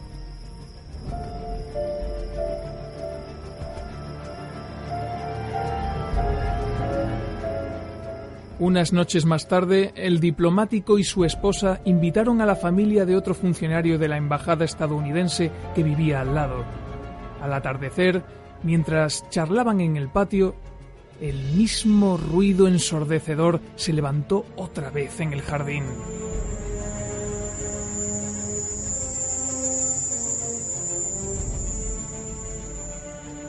Estoy bastante seguro de que son chicharras, dijo el primer diplomático. Pero su vecino le confirmó que aquello no eran chicharras. Ese sonido no era natural, era mecánico, artificial.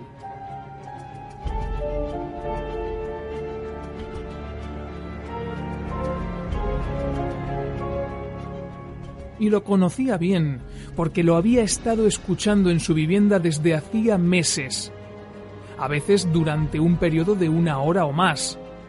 Incluso varios trabajadores de mantenimiento cubanos fueron enviados a echar una ojeada, buscaron algún tipo de desperfecto eléctrico e inspeccionaron el jardín para ver si había insectos raros, pero se fueron sin encontrar nada fuera de lugar. Sin embargo, el ruido de la extraña chicharra cubana seguía sonando. ¿Qué era aquello?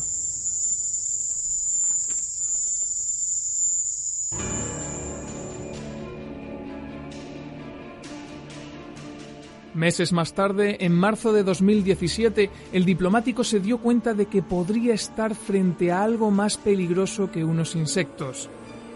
En el trabajo aquel día, un compañero de la embajada con quien tenía amistad le contó que se iba de Cuba de manera inmediata.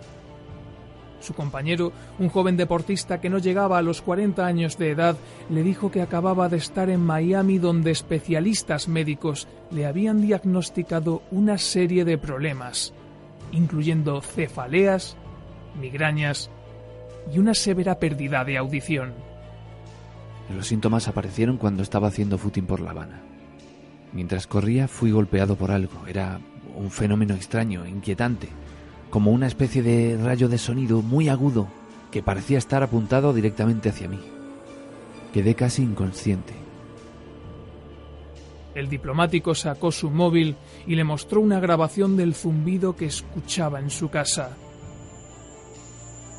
Era exactamente el mismo sonido.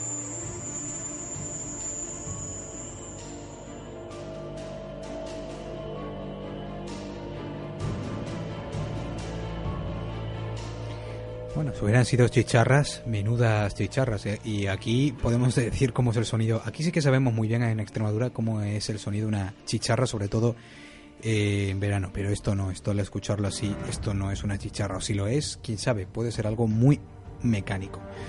Bueno, Marcos, ¿qué llegó a pasarle a este diplomático? ¿Le llegó a pasar algo con este sonido, teniendo en cuenta los precedentes que has contado? Pues fíjate, el diplomático que ha contado esta experiencia, su, su caso, al portal ProPublica desde el más absoluto anonimato, y gracias a este portal hemos podido traeros esta eh, bueno pues es el archivo oculto de esta semana pues aseguró que él y su mujer no habían sentido ningún indicio de enfermedad o lesión pero que tanto él como su familia tuvieron que ser examinados en Miami por especialistas médicos. Bueno quizá tuvieron suerte, porque un total de 22 estadounidenses y 8 canadienses habrían sido diagnosticados con una amplia gama de síntomas parecidos a los de una conmoción cerebral, desde dolores de cabeza y náuseas hasta incluso la pérdida de audición. Y todo esto ocurrió, curiosamente, justo en el instante en el que Donald Trump habría una disputa internacional con su vecino cubano. Tengo aquí el, las declaraciones de ese momento, las escuchamos. Therefore, effective immediately, I am canceling the last administration's completely one-sided deal with Cuba. Vamos, que básicamente lo que dice en este corte de audio es que de manera completamente unilateral rompo cualquier relación que hubiera iniciado el anterior gobierno, es decir, el de Barack Obama dando un golpe de efecto. Y además en esa misma rueda de prensa se ve como estampa su rúbrica a tamaño exagerado eh, de cara a los medios de comunicación y directamente cumple lo que dijo en su programa electoral, acabar con las relaciones con el país eh, para el enemigo, que es Cuba. O sea, esto es una eh, es un ataque, no es un ataque a, la relación, a las relaciones, pero justo desde ese instante es cuando empieza esa chicharra. Claro, el, eh, lo que hablamos es una estamos en ese periodo de guerra no física porque sabemos que lo físico mmm, sabemos lo, lo, que implica pero el, el, producir un hackeo el, el, atacar con, con, con, espías o atacar eh, la guerra mundial 3.0 que hemos hablado muchas veces. Esta es la guerra en la que entramos ahora. Lo curioso es eh, este ataque a qué tipo de personas va dirigido. ¿Cuáles son las personas que están siendo atacadas? Bueno, en realidad ni siquiera el FBI sabe con seguridad si sus diplomáticos están siendo atacados. Esa es la versión del FBI. Pero los informes médicos y los testimonios están aquí. En un informe oficial mm, podemos leer literalmente no han podido determinar quién podría haber atacado a los diplomáticos ni qué tipo de arma o aparato podrían haber usado.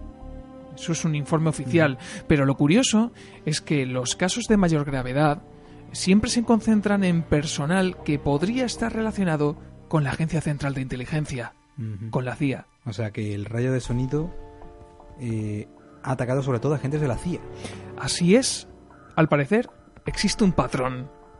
Los primeros cuatro estadounidenses que dijeron ser golpeados duramente por ese fenómeno acústico, incluido este deportista treintañero del que hablábamos en, la cinta de, del archivo oculto, eran funcionarios de esa agencia, de la CIA, que trabajaban bajo cobertura diplomática. Por ejemplo, eh, simulando ser un servicio de escolta, aunque en realidad eran agentes encubiertos de la Agencia Central de Inteligencia. También lo eran dos funcionarios que fueron afectados más tarde. Un porcentaje, diría que notablemente alto para la estación eh, de la CIA, relativamente para una estación de la CIA relativamente pequeña que en, en, la, en La Habana. Entonces, si tenemos un alto porcentaje de los agentes de la CIA atacados por este sonido, tenemos un patrón. Pues sí. Y lo curioso es que, citando varios informes de la CIA y otras agencias de seguridad e inteligencia, abro comillas, no estamos de acuerdo con la conclusión del FBI de que no hubo ningún tipo de arma sónica involucrada. Eh, bueno, ahora, ahora al final de la sección te comento las diferencias que siempre ha habido históricas entre la CIA y el FBI. Y que a partir de desde la entrada de, de Donald Trump se han acrecentado de una manera increíblemente alta. Ahora mismo, la Agencia Central de Inteligencia y el Buró Federal de Investigación norteamericano son, por así decirlo, elementos de inteligencia enfrentados, confrontados directamente. Sí, sí, sí. Luego al final te voy a recomendar una, una serie que me he empezado hace muy poquito, es una miniserie de 10 episodios. Luego te digo el título, pero esto esto que me estás recordando, me, eh, que estás contando, me hace recordar a otro de los archivos ocultos que has tratado. A mí me gustó, me impresionó muchísimo porque fue de lo creo que fue de la primera temporada. Sí, señor. Y tuvo tal impacto mm, de un arma que yo desconocía. Utilizar el sonido como como a, eh, un arma que puede matar, incluso que puede destrozar como destrozó aquel puente que nos comentaste. Es el cañón sónico. Bueno, recordemos, sí, en la primera temporada del Secreto de la Caverna hablamos del cañón sónico, un dispositivo desarrollado por la Alemania nazi en los años 40, que estaba diseñado como una especie de arma escalar para tratar de eh, hacer que cayeran edificios, cayeran puentes, que llegó incluso a probarse contra animales, concretamente contra vacas, destrozando los cuerpos de los animales, pero que por la, brevedad de la contienda, hablemos en, en, términos de desarrollo armamentístico, nunca llegó a, a, estar operativa. Y eso que ya tenía una versión bastante reducida montada sobre el chasis de un, de un carro de combate. Pero en ese mismo archivo oculto hablamos de cómo el ejército americano había desarrollado armas para ser utilizadas en la guerra de Irak y Afganistán para disolver manifestaciones que mediante una serie de sonidos hacían que los manifestantes sufrieran determinado dolor de cabeza para que pudieran escapar. Esto, sí, bueno, esto es algo, el utilizar el sonido para dispersar a las masas es algo que ya se ha utilizado aquí. Mm, No sé si en Badajoz se llegó a poner alguna vez para... La ley antibotellón, La ley ¿verdad? antibotellón. Pero claro, solamente un...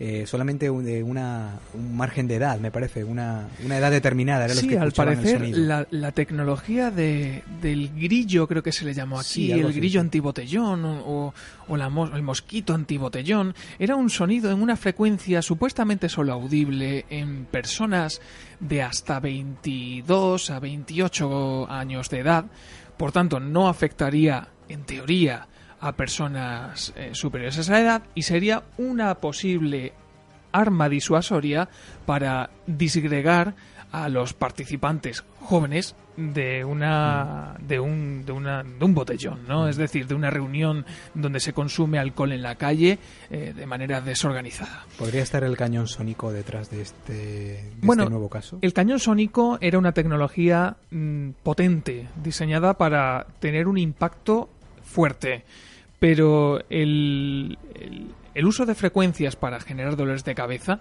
eh, yo creo que es lo que tiene más relación con, el, con esta chicharra cubana de la que estamos hablando.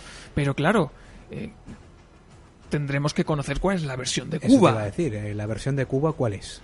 Lógicamente, Cuba se desmarca. Dicen que no tiene absolutamente nada que ver con el asunto.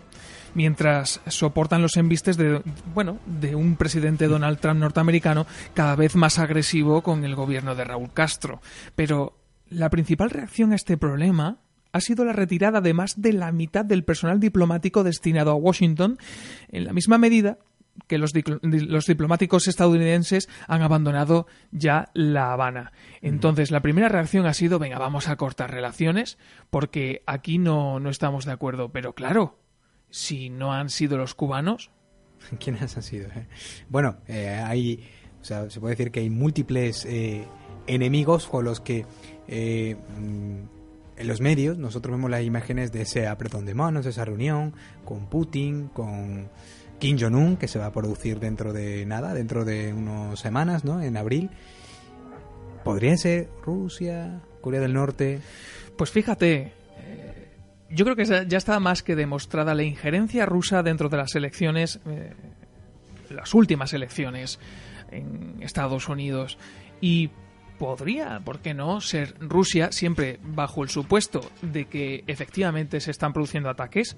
Ojo, esto es una información que hay que tenerla en cuenta eh, como supuestos ataques. En el caso de ser un ataque, ¿podría ser Rusia? ¿Por qué no? Para desestabilizar la acción de Estados Unidos en el país cubano.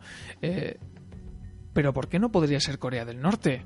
para desviar la atención de la política exterior estadounidense al escenario cubano y dejar que Corea del Norte campe un poco a sus anchas con sus pruebas con misiles armamentísticos. Una especie de eh, maniobra de establecimiento de la agenda setting, es decir, de lo que se habla en los medios de comunicación por parte de Estados Unidos, para desviar la atención y que no se, no se les moleste demasiado. Desde luego que Donald Trump no está haciendo muchos amigos en el tiempo que lleva de presidente de, de los Estados Unidos. Eh, sus declaraciones están siendo muy polémicas, sus medidas mm, muy protestadas. Estados Unidos está viviendo una etapa que, claro, aquí lo que nos llega un poco a los medios es, eh, bueno, es, eh, es, un país espectacular, no lo vamos a negar.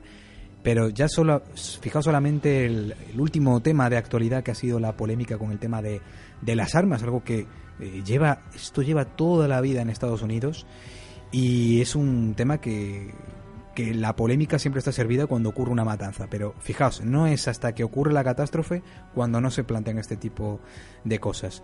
Eh, lo curioso es que esta reunión que vamos a tener, que, que se va a tener, en la que mm, esperen, esperen que en esa reunión no se va a contar todo y va a ser una reunión muy clandestina seguramente en el que veremos en las fotos, en las imágenes, ya os lo digo yo, yo no sé Marco qué teoría tienes tú sobre esa reunión, pero lo que vamos a ver es el típico apretón de manos, si lo hay, mm, mm, mm. si lo hay, que, no, lo que lo dudo mucho, vamos a ver la fotito y los dos muy cerquita, pero... pero que corra el aire, ¿no? Va a haber ahí un, poco de postura fría, seguramente. Y por supuesto que va a ser muy clandestina esa reunión. incluso yo dudaría incluso de que llegara a realizarse. Y me explico por qué. Es un aspecto de política exterior. Actualmente, el gobierno de los Estados Unidos no reconoce la legitimidad del gobierno de Pyongyang, de Corea del Norte, y realizar un encuentro entre ambas naciones sería como decir de una manera indirecta que reconozco a ese gobierno.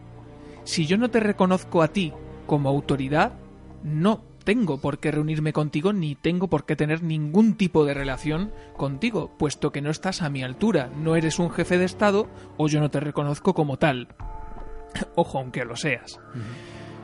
Pero fíjate, yo creo que todo este eh, festín de acusaciones entre Corea del Norte y, y Estados Unidos, todo este festín de noticias con respecto a la política exterior, de Donald Trump quizá esté generando una cortina de humo con respecto a lo que está pasando dentro de sus fronteras. Y es que el ataque tan directo que la administración Trump y, bueno, todo el sistema judicial norteamericano ha hecho contra el FBI hace que la teoría de la conspiración diga que ¿por qué no podrían ser propios agentes del FBI los que estén atacando deliberadamente a la CIA para desestabilizar sus acciones e incluso deslegitimar sus operaciones? Buenísimo esto. ¿eh? ¿Por qué no? Porque si sabemos que Estados Unidos dispone de esa tecnología para disgregar manifestaciones en Kuwait, ¿por qué no la va a utilizar contra agentes de su propio gobierno con los que no está de acuerdo y más aún sabiendo que existen estas discrepancias entre el FBI y la CIA. No son buenos tiempos para las dos agencias y por eso te voy a tener que recomendar que empieces a ver la serie de Looming Tower. No la conozco. Es una es que es nueva, es una miniserie de 10 episodios. De momento eh, no los han sacado de golpe los episodios, pero yo ya me he visto el primero. Tiene que ver, claro, los antecedentes del 11S Hmm. Y, y el, el, elemento fundamental que fue Bin Laden en ese, en ese ataque y también de cómo, cómo Al Qaeda da ese impulso a raíz del, del atentado. Te lo voy a decir en privado, te lo digo yo ahora, para recomendárselo también a los oyentes, porque claro, en esta serie se cuenta esa tensión que había ya entre el FBI y la CIA. Y estamos hablando del año 98, que es cuando comienza esta, esta serie. Antes de el ataque. Por eso, qué curioso, eh, del año 98 para acá, ya han pasado 20 años, las relaciones no han terminado de mejorar entre el FBI y la CIA. ¿eh? La verdad es que no, y además son eh, agencias que disponen de una serie de jurisdicciones muy específicas y muy diferentes, al igual que la Agencia de Seguridad Nacional norteamericana, tiene una serie de jurisdicciones muy delimitadas y sin embargo siempre parece que esas delimitaciones, jurisdicciones quedan sobre el papel porque al final, como un eh, Centro Nacional de Inteligencia americano, como, como es la CIA, la Agencia Central de Inteligencia, destinada para cubrir las acciones del gobierno y lo que ocurra dentro del territorio nacional, como tiene agentes en países tan lejanos como puede ser, por ejemplo, pues Afganistán, Irak, como los tuvo en Vietnam, Laos, Camboya, Pakistán, Uzbekistán, España. Al final, eh, esa telaraña que teje Estados Unidos y, y que teje la CIA y el FBI es, es increíble cómo salen de sus fronteras, cuando en teoría no, no tendrían por qué hacerlo. En definitiva, es eh, material para hablar de un tema principal y de un archivo oculto también. Misterios del espionaje y de las agencias de, espías, pues sí. Y ahora que también está reciente, por lo menos al momento que estamos grabando este programa, también un asunto turbio que ha ocurrido entre Rusia y el Reino Unido con el envenenamiento de un, hmm. de un espía. Claro, fijaos, todo viene a lo mismo, al espionaje, ¿no? Es algo que para nosotros, que somos un poco el populacho, eh, apenas conocemos por el tema de las películas, por los libros eh, de ficción muchas veces, pero fijaos, cuando salen este tipo de casos en la actualidad nos damos cuenta de que lo que cuentan las películas es verdad y que la acción de, de los espías al no, a, lo mejor no es tan espectacular al estilo Tom Cruise, pero que sí, que ocurren. Yo siempre lo digo, eh, en la era de la industrialización, es decir, durante el siglo XX, ya había muchísimos espías. ¿Cuántos espías habrá ahora que vivimos en la sociedad de la información? Pues sí. Y bueno, esto es eh, estar muy al tanto de la información y a veces nunca sabes dónde, dónde va a ocurrir la polémica. Lo que sí volvemos a recordar, lo hemos tratado en, temporadas anteriores, en programas anteriores, que siempre ha habido mucha tensión. Lo que hay que intentar es que esa tensión, y eso lo deben intentar ellos, que son los que están gobernando, la, gente que está muy arriba. Bueno, Marcos, como siempre, enorme trabajo, enorme seguimiento de la, de la información, de los últimos acontecimientos que tiene que ver con, con el espionaje, con lo oculto. Esa es la sección archivo oculto. Gran trabajo y, como siempre, también le mandamos un saludo a, eh, Isabel Pagador y a Pablo Palacios que han participado. Hemos escuchado también sus voces en este documento tan interesante que nos has preparado una vez más. Y muy pendientes de las reuniones, de todos los movimientos, porque el juego de RIS todavía continúa. Y también nosotros continuamos con la información aquí en el secreto de la caverna.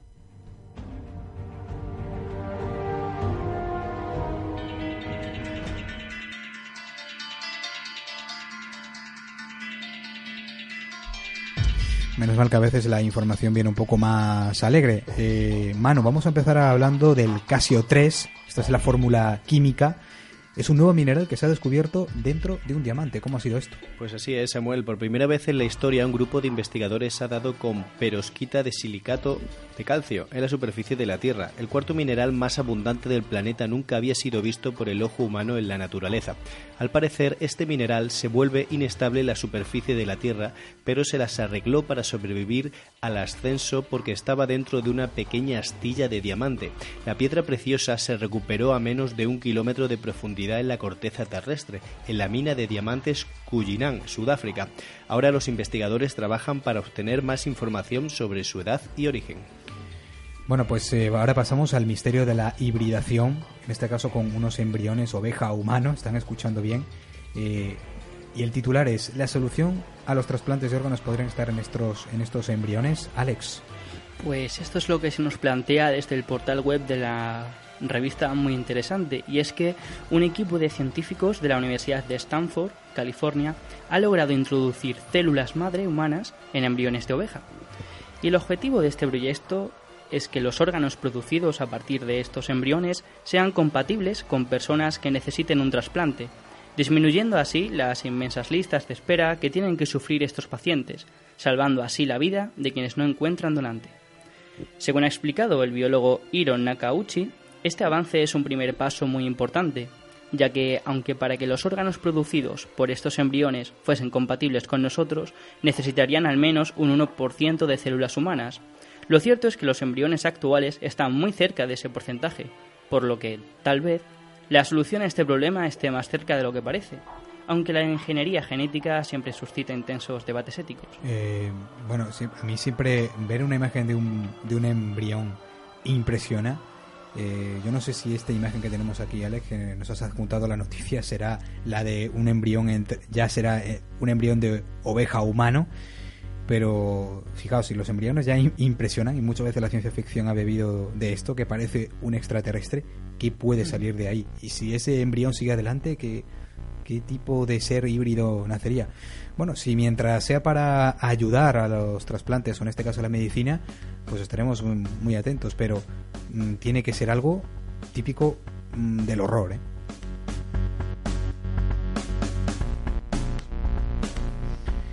Y horror ha tenido que, ha sido seguramente la persona que se haya encontrado esa bolsa, Manu, con 26 manos humanas en una isla de Siberia. Pues sí, Samuel, los investigadores rusos están horrorizados después de que unos puzos encontraran una bolsa de 26 pares de manos en su interior en el río Amur de Siberia. Las autoridades sospechan que las manos pudieran ser cortadas como un castigo por delitos de robo. Sin embargo, medios locales informan que justo junto a los restos se encontraban vendajes médicos y fundas de zapatos de plástico en los que se utilizaban en los hospitales. De ahí que la hipótesis más fiable actualmente es que fueron cortadas posiblemente de cuerpos sin vida. Bueno, pues eh, muy, macabro ¿eh? encontrártelo además en, Siberia, lo que decíamos antes, y que en el frío el cuerpo no se, no se pudre, esto no, no el que el que lo ha escondido no, no lo habrá escondido con la intención de que de que esto no fuera a ser encontrado, porque en el frío de Siberia, imagínate. Es, macabro y huele a, típica serie de investigación con seres humanos. A True Detective me recuerda a mí esto. Y Alex, terminamos con un curioso, eh, una curiosa descubrimiento, una curiosa investigación que se produce antes de nuestro morir que se produce en nuestro cerebro. Sí, y es que si en la noticia anterior hablábamos de vida o al menos de cómo salvarla, en este caso hablamos de muerte. Y también desde muy interesante se nos informa que según ha descubierto un equipo de neurólogos en Alemania, antes de producirse la muerte cerebral, se origina en nuestros cerebros una ola de actividad eléctrica llamada tsunami cerebral. El resultado de este estudio realizado a nueve pacientes que sufrían lesiones cerebrales fatales y habían solicitado no ser reanimados, puede llevar a mejores procedimientos de diagnósticos y tratamientos en el futuro. Al colocar los electrodos en el cerebro de sus pacientes y monitorizar su actividad cerebral, los expertos, para su sorpresa, descubrieron que incluso cinco minutos después de que el corazón dejara de latir, las neuronas aún podían funcionar lo que aumenta la posibilidad de que, durante ese lapso, el proceso de apagado del cerebro pueda revertirse. Las neuronas mueren cuando la sangre deja de fluir, privándolas del oxígeno que necesitan como combustible para funcionar. Cuando esto sucede, las neuronas recurren a las reservas de energía durante unos minutos antes de apagarse por completo, Mientras esto sucede, se producen procesos que favorecen la liberación de una cantidad masiva de energía electroquímica en el cerebro, a medida que las neuronas intentan consumir frenéticamente combustible. A pesar de todos estos descubrimientos, los autores del estudio afirman que los científicos no poseen un método claro para diagnosticar la muerte cerebral, y no hay forma de estar seguros de cuándo se pierde toda la capacidad de conciencia. La muerte es un misterio, como nos estamos tratando en este programa, y también lo es ese momento previo antes de la muerte definitiva, donde se han producido cantidad de fenómenos, desde las experiencias cercanas a la muerte a, este, esta nueva teoría del tsunami cerebral que se produce antes de morir. Eh, pero esto es algo que ya los científicos y los neurólogos, en este caso los, eh, los, que, los que estudian el cerebro, son los que nos tienen que aclarar y a veces este tipo de noticias está bien comentarlas. Bueno, compañeros, eh, Alex, Manu, muchísimas gracias. Esta ha sido la información en el secreto de la caverna.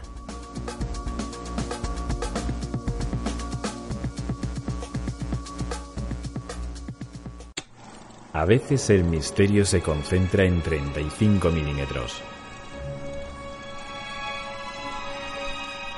El secreto de la caverna. Hola. ¿Te has comprado champán? Esta noche hay que celebrar, ya te lo he dicho. No podemos cenar una noche, aunque sea la primera, los tres juntos. Esto en verano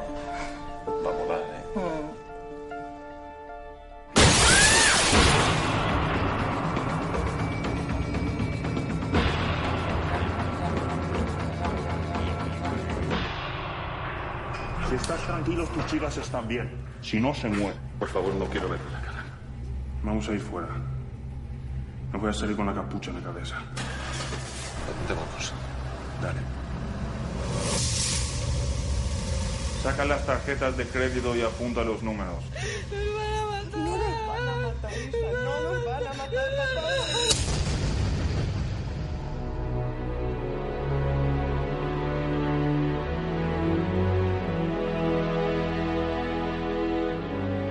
Estás escuchando El secreto de la caverna, la otra cara del cine.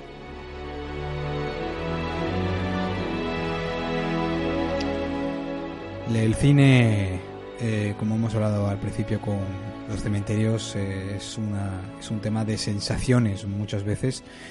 Y yo hacía tanto tiempo eh, que al ver esta película, que hace unos días me la he vuelto a ver por, por casi tercera vez, podemos decir, la he visto ya por lo menos tres veces, me sigue trayendo las mismas sensaciones de la angustia, de la incomodidad también, la desesperación que compartes incluso con los actores que la forman.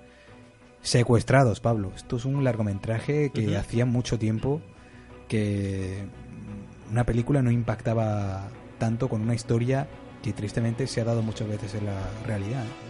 Te ha faltado mencionar la palabra impotencia, que También, también, sí, que bueno. también, entre otras sensaciones. Ujú.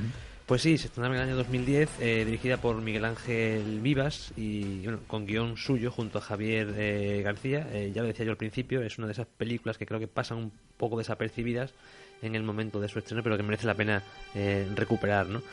En España eh, se rueda buen cine, que desgraciadamente muchas veces no cuenta con un, un buen soporte o un respaldo financiero adecuado. Ya no me refiero solo a cuestiones eh, de producción, muchas veces em, las buenas ideas tampoco necesitan grandes presupuestos para llevarse a cabo.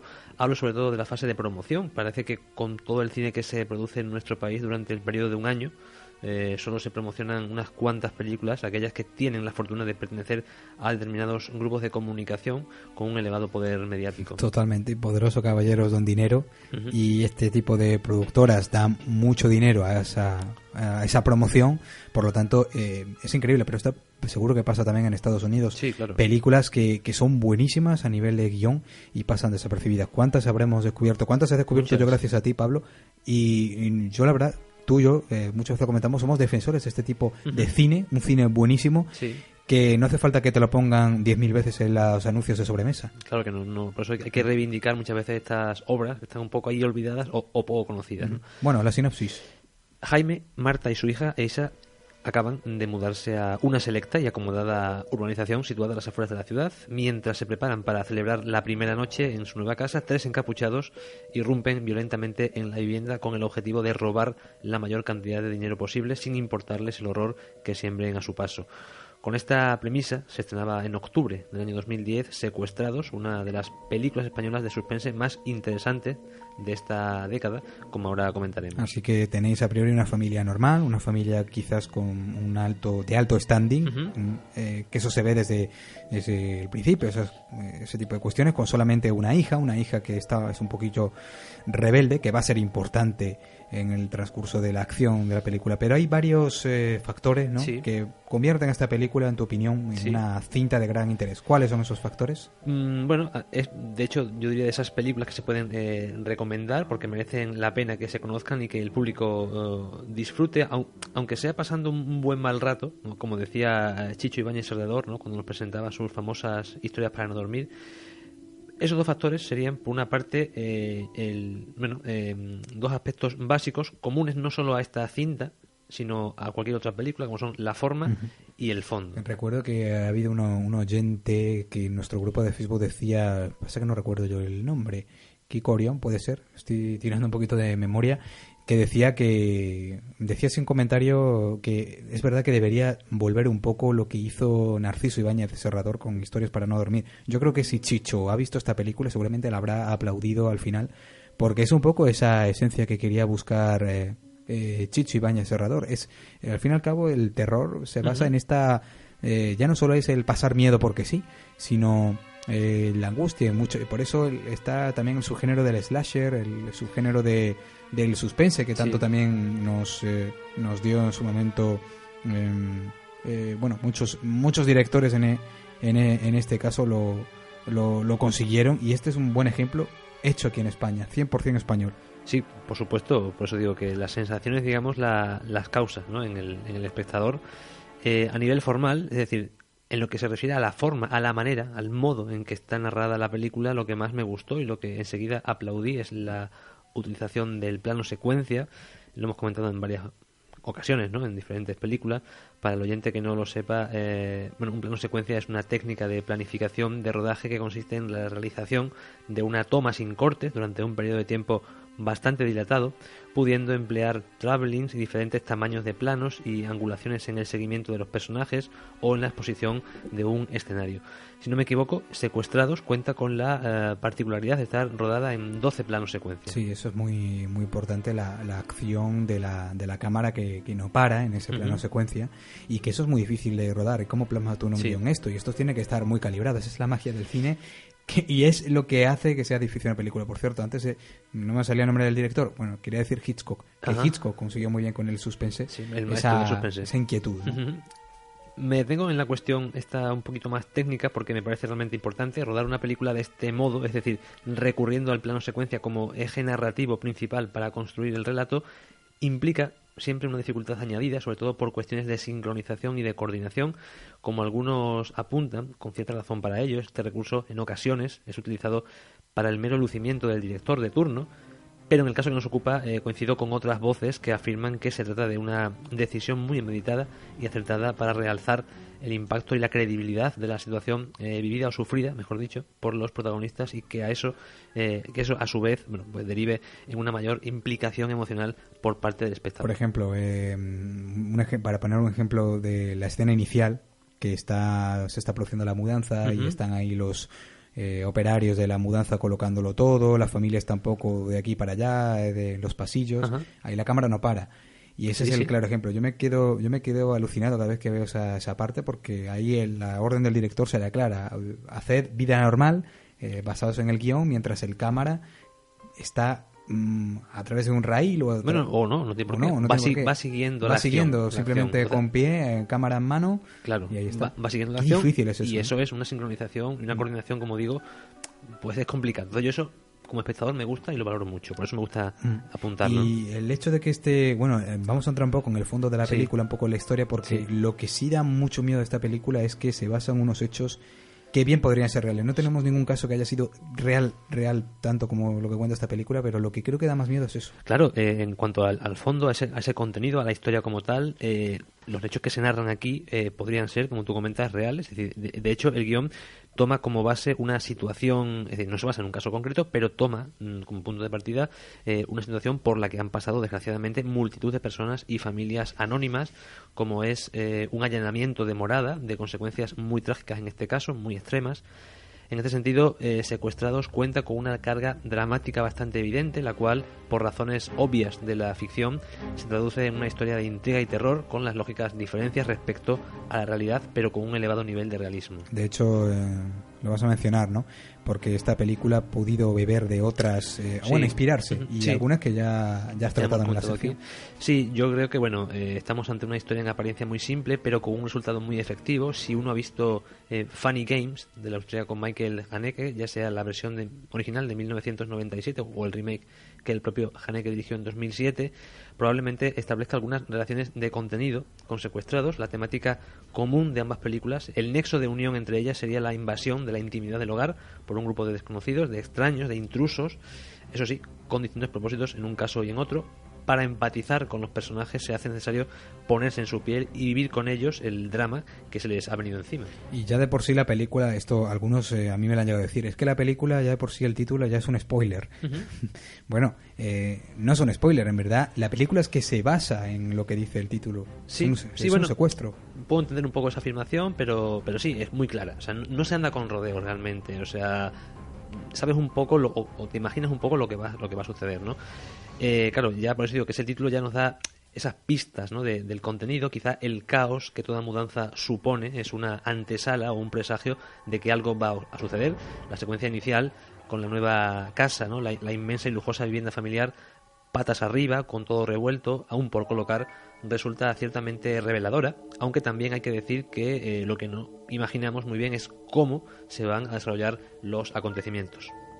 Esto va a ser difícil para ella, ¿sabes? No, no se va a hacer. Ya lo sé, Jaime, que no es la única que se otro. muda. Es que no es la única que se muda. Yo solamente quiero que cuentes conmigo, ¿sabes? Que me tengas en cuenta, que me apoyes.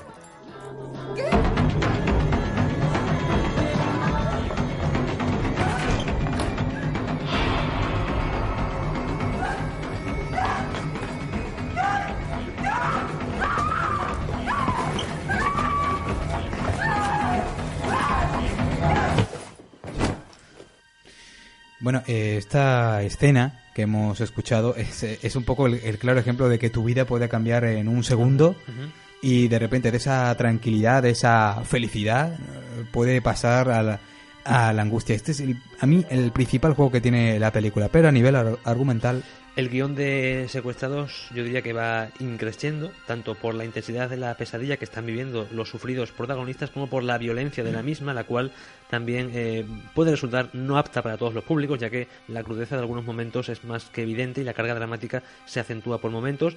Mención especial merece la interpretación de la joven actriz Manuela Bellés, como la Ah, hija sí. del, del matrimonio, eh, de una intensidad y una fuerza realmente perturbadoras y que consigue eh, que lo pasemos realmente mal. hay solamente un plano en el que ella está eh, simplemente con ese sofoco, con el Sí, sí, sofoco de, es un- de no sé si mm, romper a llorar, eh, como tragándose el llanto hacia adentro. Una mezcla, yo creo que de sensaciones, lo, que está viviendo ella. Esa escena, como- es que esa escena además está en el tráiler y es de la de de las más eh, incómodas, por así decirlo. Los actores muy bien. Sí, el actor Fernando Cayo interpreta el papel de Jaime, el cabeza de familia, quien se ve impotente y desesperado ante lo que está ocurriendo en su casa y la terrible e inesperada situación a la que le ha tocado enfrentarse a su familia. Por su parte, la actriz Ana Wagner, eh, casi siempre asociada a papeles dramáticos bastante duros, da vida a Marta, la madre, quien sufrirá junto a su hija toda clase de vejaciones y amenazas por parte de ese violento grupo de atracadores. Así que en definitiva, Pablo, ¿cuál sería tu análisis final? Bueno, sobre yo ya, ya para finalizar, mm, comentar que bueno, es eso, una cinta interesante, muy intensa, con momentos realmente duros, un- con un ambiente permanente de tensión y un final muy impactante que te deja muy mal cuerpo. Eh, el manejo del tiempo cinematográfico también resulta muy acertado, a lo, a lo que contribuyen en gran medida esos planos secuencia de los que hemos hablado, ya que todo sucede de manera continuada, dando la sensación de que estamos con ellos, con los protagonistas, pero con el impedimento de poder ayudarles, siendo meros testigos mudos de su drama. No es una película agradable como tal, pero desde luego eh, sí que es una película muy recomendada, sobre todo para aquellos que, como ya comentaba, quieran pasar un, un buen mal rato frente a la pantalla. Una película para mí de 10 en cuanto a lo que consigue, que es eh, eh, producir eh, una, una sensación de, de horror en su género. Lo consigue, lo consigue. Lo consigue. Y bueno, chicos, yo no sé si los demás eh, la, la habéis visto. Alex, me parece que no. Vamos, que no has terminado de verla, mejor dicho, ¿no? Yo la he visto a medias. Y, y recuerdo bien esta película porque curiosamente fue la última película que alquilé yo en un videoclub. Y recuerdo esto porque la empecé a ver y la quité casi que a la media hora, a los 40 minutos y bueno, como parece que cuando pagas algo eh, te esfuerzas más, ¿no? Por, por no desaprovecharlo, quise darle una segunda oportunidad a la película. Creo que esa segunda vez me quedé a los 20 minutos de verla. Así que A la tercera va la vencida. espero que sí. Eh, ocho años después quizá me atreva a volver a Claro, verla. y tú que eres también de audiovisuales, está bien que te fijes en la parte técnica, en la parte narrativa, oye, que ya no solo por el aspecto, eh, digamos, de, de contenido, sino el aspecto formal, que yo creo que todo cinéfilo que se considere como tal debería por lo menos tener en cuenta y observar que siempre se aprende mucho. Además, en estas películas que eh, no voy a decir abusan, pero sí que usan muchísimo el plano secuencia, eh, es un divertido juego tratar de ver dónde han hecho el empalme, dónde, en qué momento del cruce con alguna columna han hecho el corte para... po- Porque es francamente difícil rodar Claro, claro. un plano secuencia y es un ejercicio muy divertido. Yo disfruto a nivel técnico, a nivel artístico, a nivel narrativo, por eso me gusta analizar las películas y recomendarlas. aprendemos muchísimo contigo en ese análisis de la otra cara del cine. Por eso esto es la otra cara del cine. Está el Eso Tú puedes ir al cine a ver una película y ya está, salir sin ninguna conclusión. Pero a mí, yo cuando pago por ir a ver una película, me gusta comentar desde aspectos técnicos. Yo no me considero un erudito, tú tampoco, No, no, yo eh, tampoco. Yo Pablo. aprendo cada de hecho, día. somos personas curiosas, Claro, nos gusta el claro. cine y nos gusta comentar desde lo que bueno desde las acciones de un cierto actor pero siempre eh, criticando de una manera mm, constructiva ¿no? Porque claro críticas en una película de cine hay de todo tipo Y ahora me gustaría haceros a todos una pregunta incómoda, porque ya que Alejandro se ha desnudado y nos ha confesado que no ha sido capaz de ver esta película, eh, ¿has- ¿habéis tenido vosotros alguna película en el cine, yendo al cine, que hayáis tenido que salir de la sala? Yendo al cine. no. Porque no os haya gustado o porque os estuviera dando bastante terror. Yo no, no, y quizás por lo que ha comentado Alex, ¿no? Que muchas veces a lo mejor en ese caso pagas algo y te da como cosa, pero tampoco creo que he visto ninguna película que me haya desagradado tanto como para tener que salirme de la sala, tanto por aburrimiento como por desagrado. O sea que yo No, casi yo todo lo que he visto bueno, lo yo he empezado y lo he acabado. Yo en el cine no. A mí me pasó, bueno, me ha pasado con El Exorcista, que es todavía como mi meta para, para superar. Bueno, a ver si eh, yo, si la veo con alguien, yo se lo voy a proponer a Pablo que las veamos de nuevo eh, todas, ¿no? Y Sí, con alguien me, me animo a, a verla al completo, pero solo no. Solo me ha pasado que, que la tengo que parar, la tengo que quitar. A mí solo me ha pasado en una ocasión, yendo al cine a ver una película de cine dogma, Bailando en la oscuridad se llama, aparece la, la actriz y cantante Björk, Ujú. y a media hora de acabar la película aproximadamente me salí de porque... empezar. No, no, de, de- de- le faltaba media hora para Ah, acabar. terminar la película, sí. Me salí porque me parecía el tostón más enorme que me había visto. Ahí tengo que Yo decir... no la, en- no la- no la he visto, sé cuál es, pero no la he pero visto tengo que decir en mi defensa que por aquel entonces yo tendría 17 años. Y, y Tampoco, es una película para un público de No, esa edad. No, Pero bueno, la verdad que es que no. la tengo pendiente, ¿eh? por curiosidad. Y yo tengo pendiente acabarla. Manu, habías levantado tú la mano antes. Sí, habéis levantado. Yo tengo que reconocer que si ponemos un cagómetro aquí, eh, sería el, el más cagón de todos. Y, y en más de una ocasión, bueno, no he, no he abandonado la sala de cine, pero sí he visto el 60% de la película con mi mano, con los dedos Ah, entreabiertos. Eso nos pasa mucho. recurso que yo he hecho Porque, bueno, mi pareja por aquel entonces me le gustaba ese tipo de películas y había que hacerse el machote y asistir. Sí, pero es inconsciente, ¿eh? el llevarte las manos y tal. Pero sí, soy muy cagón para ese tipo de películas, pero aún así las veo, ¿no? Son interesantes y recuerdo que fue con la de Ring en la que, bueno, pues no pude aguantarme y tener que pasar un, un rato largo con las manos tapadas, con los ojos tapados, perdón. Bueno, pues sé que a veces el cine también es eso, como se basa en las sensaciones, también hay que hacer un ejercicio de, de valentía. Lo bueno es que, vamos a pensarlo bien, esto queda en la ficción. Lo peor es cuando pasa la realidad. Ese es el momento en el que, ¿cómo reaccionas a esto? Seguramente poniéndote la mano en la cara no. Y, pero bueno, lo quedamos con, la, con el análisis cinematográfico, como siempre. Muchas gracias, Pablo. Os dejamos con esa película, Secuestrados, y vamos a terminar con un poquito de luz en el programa, con la música de M83. El mundo del misterio ya no es un secreto. El secreto de la caverna.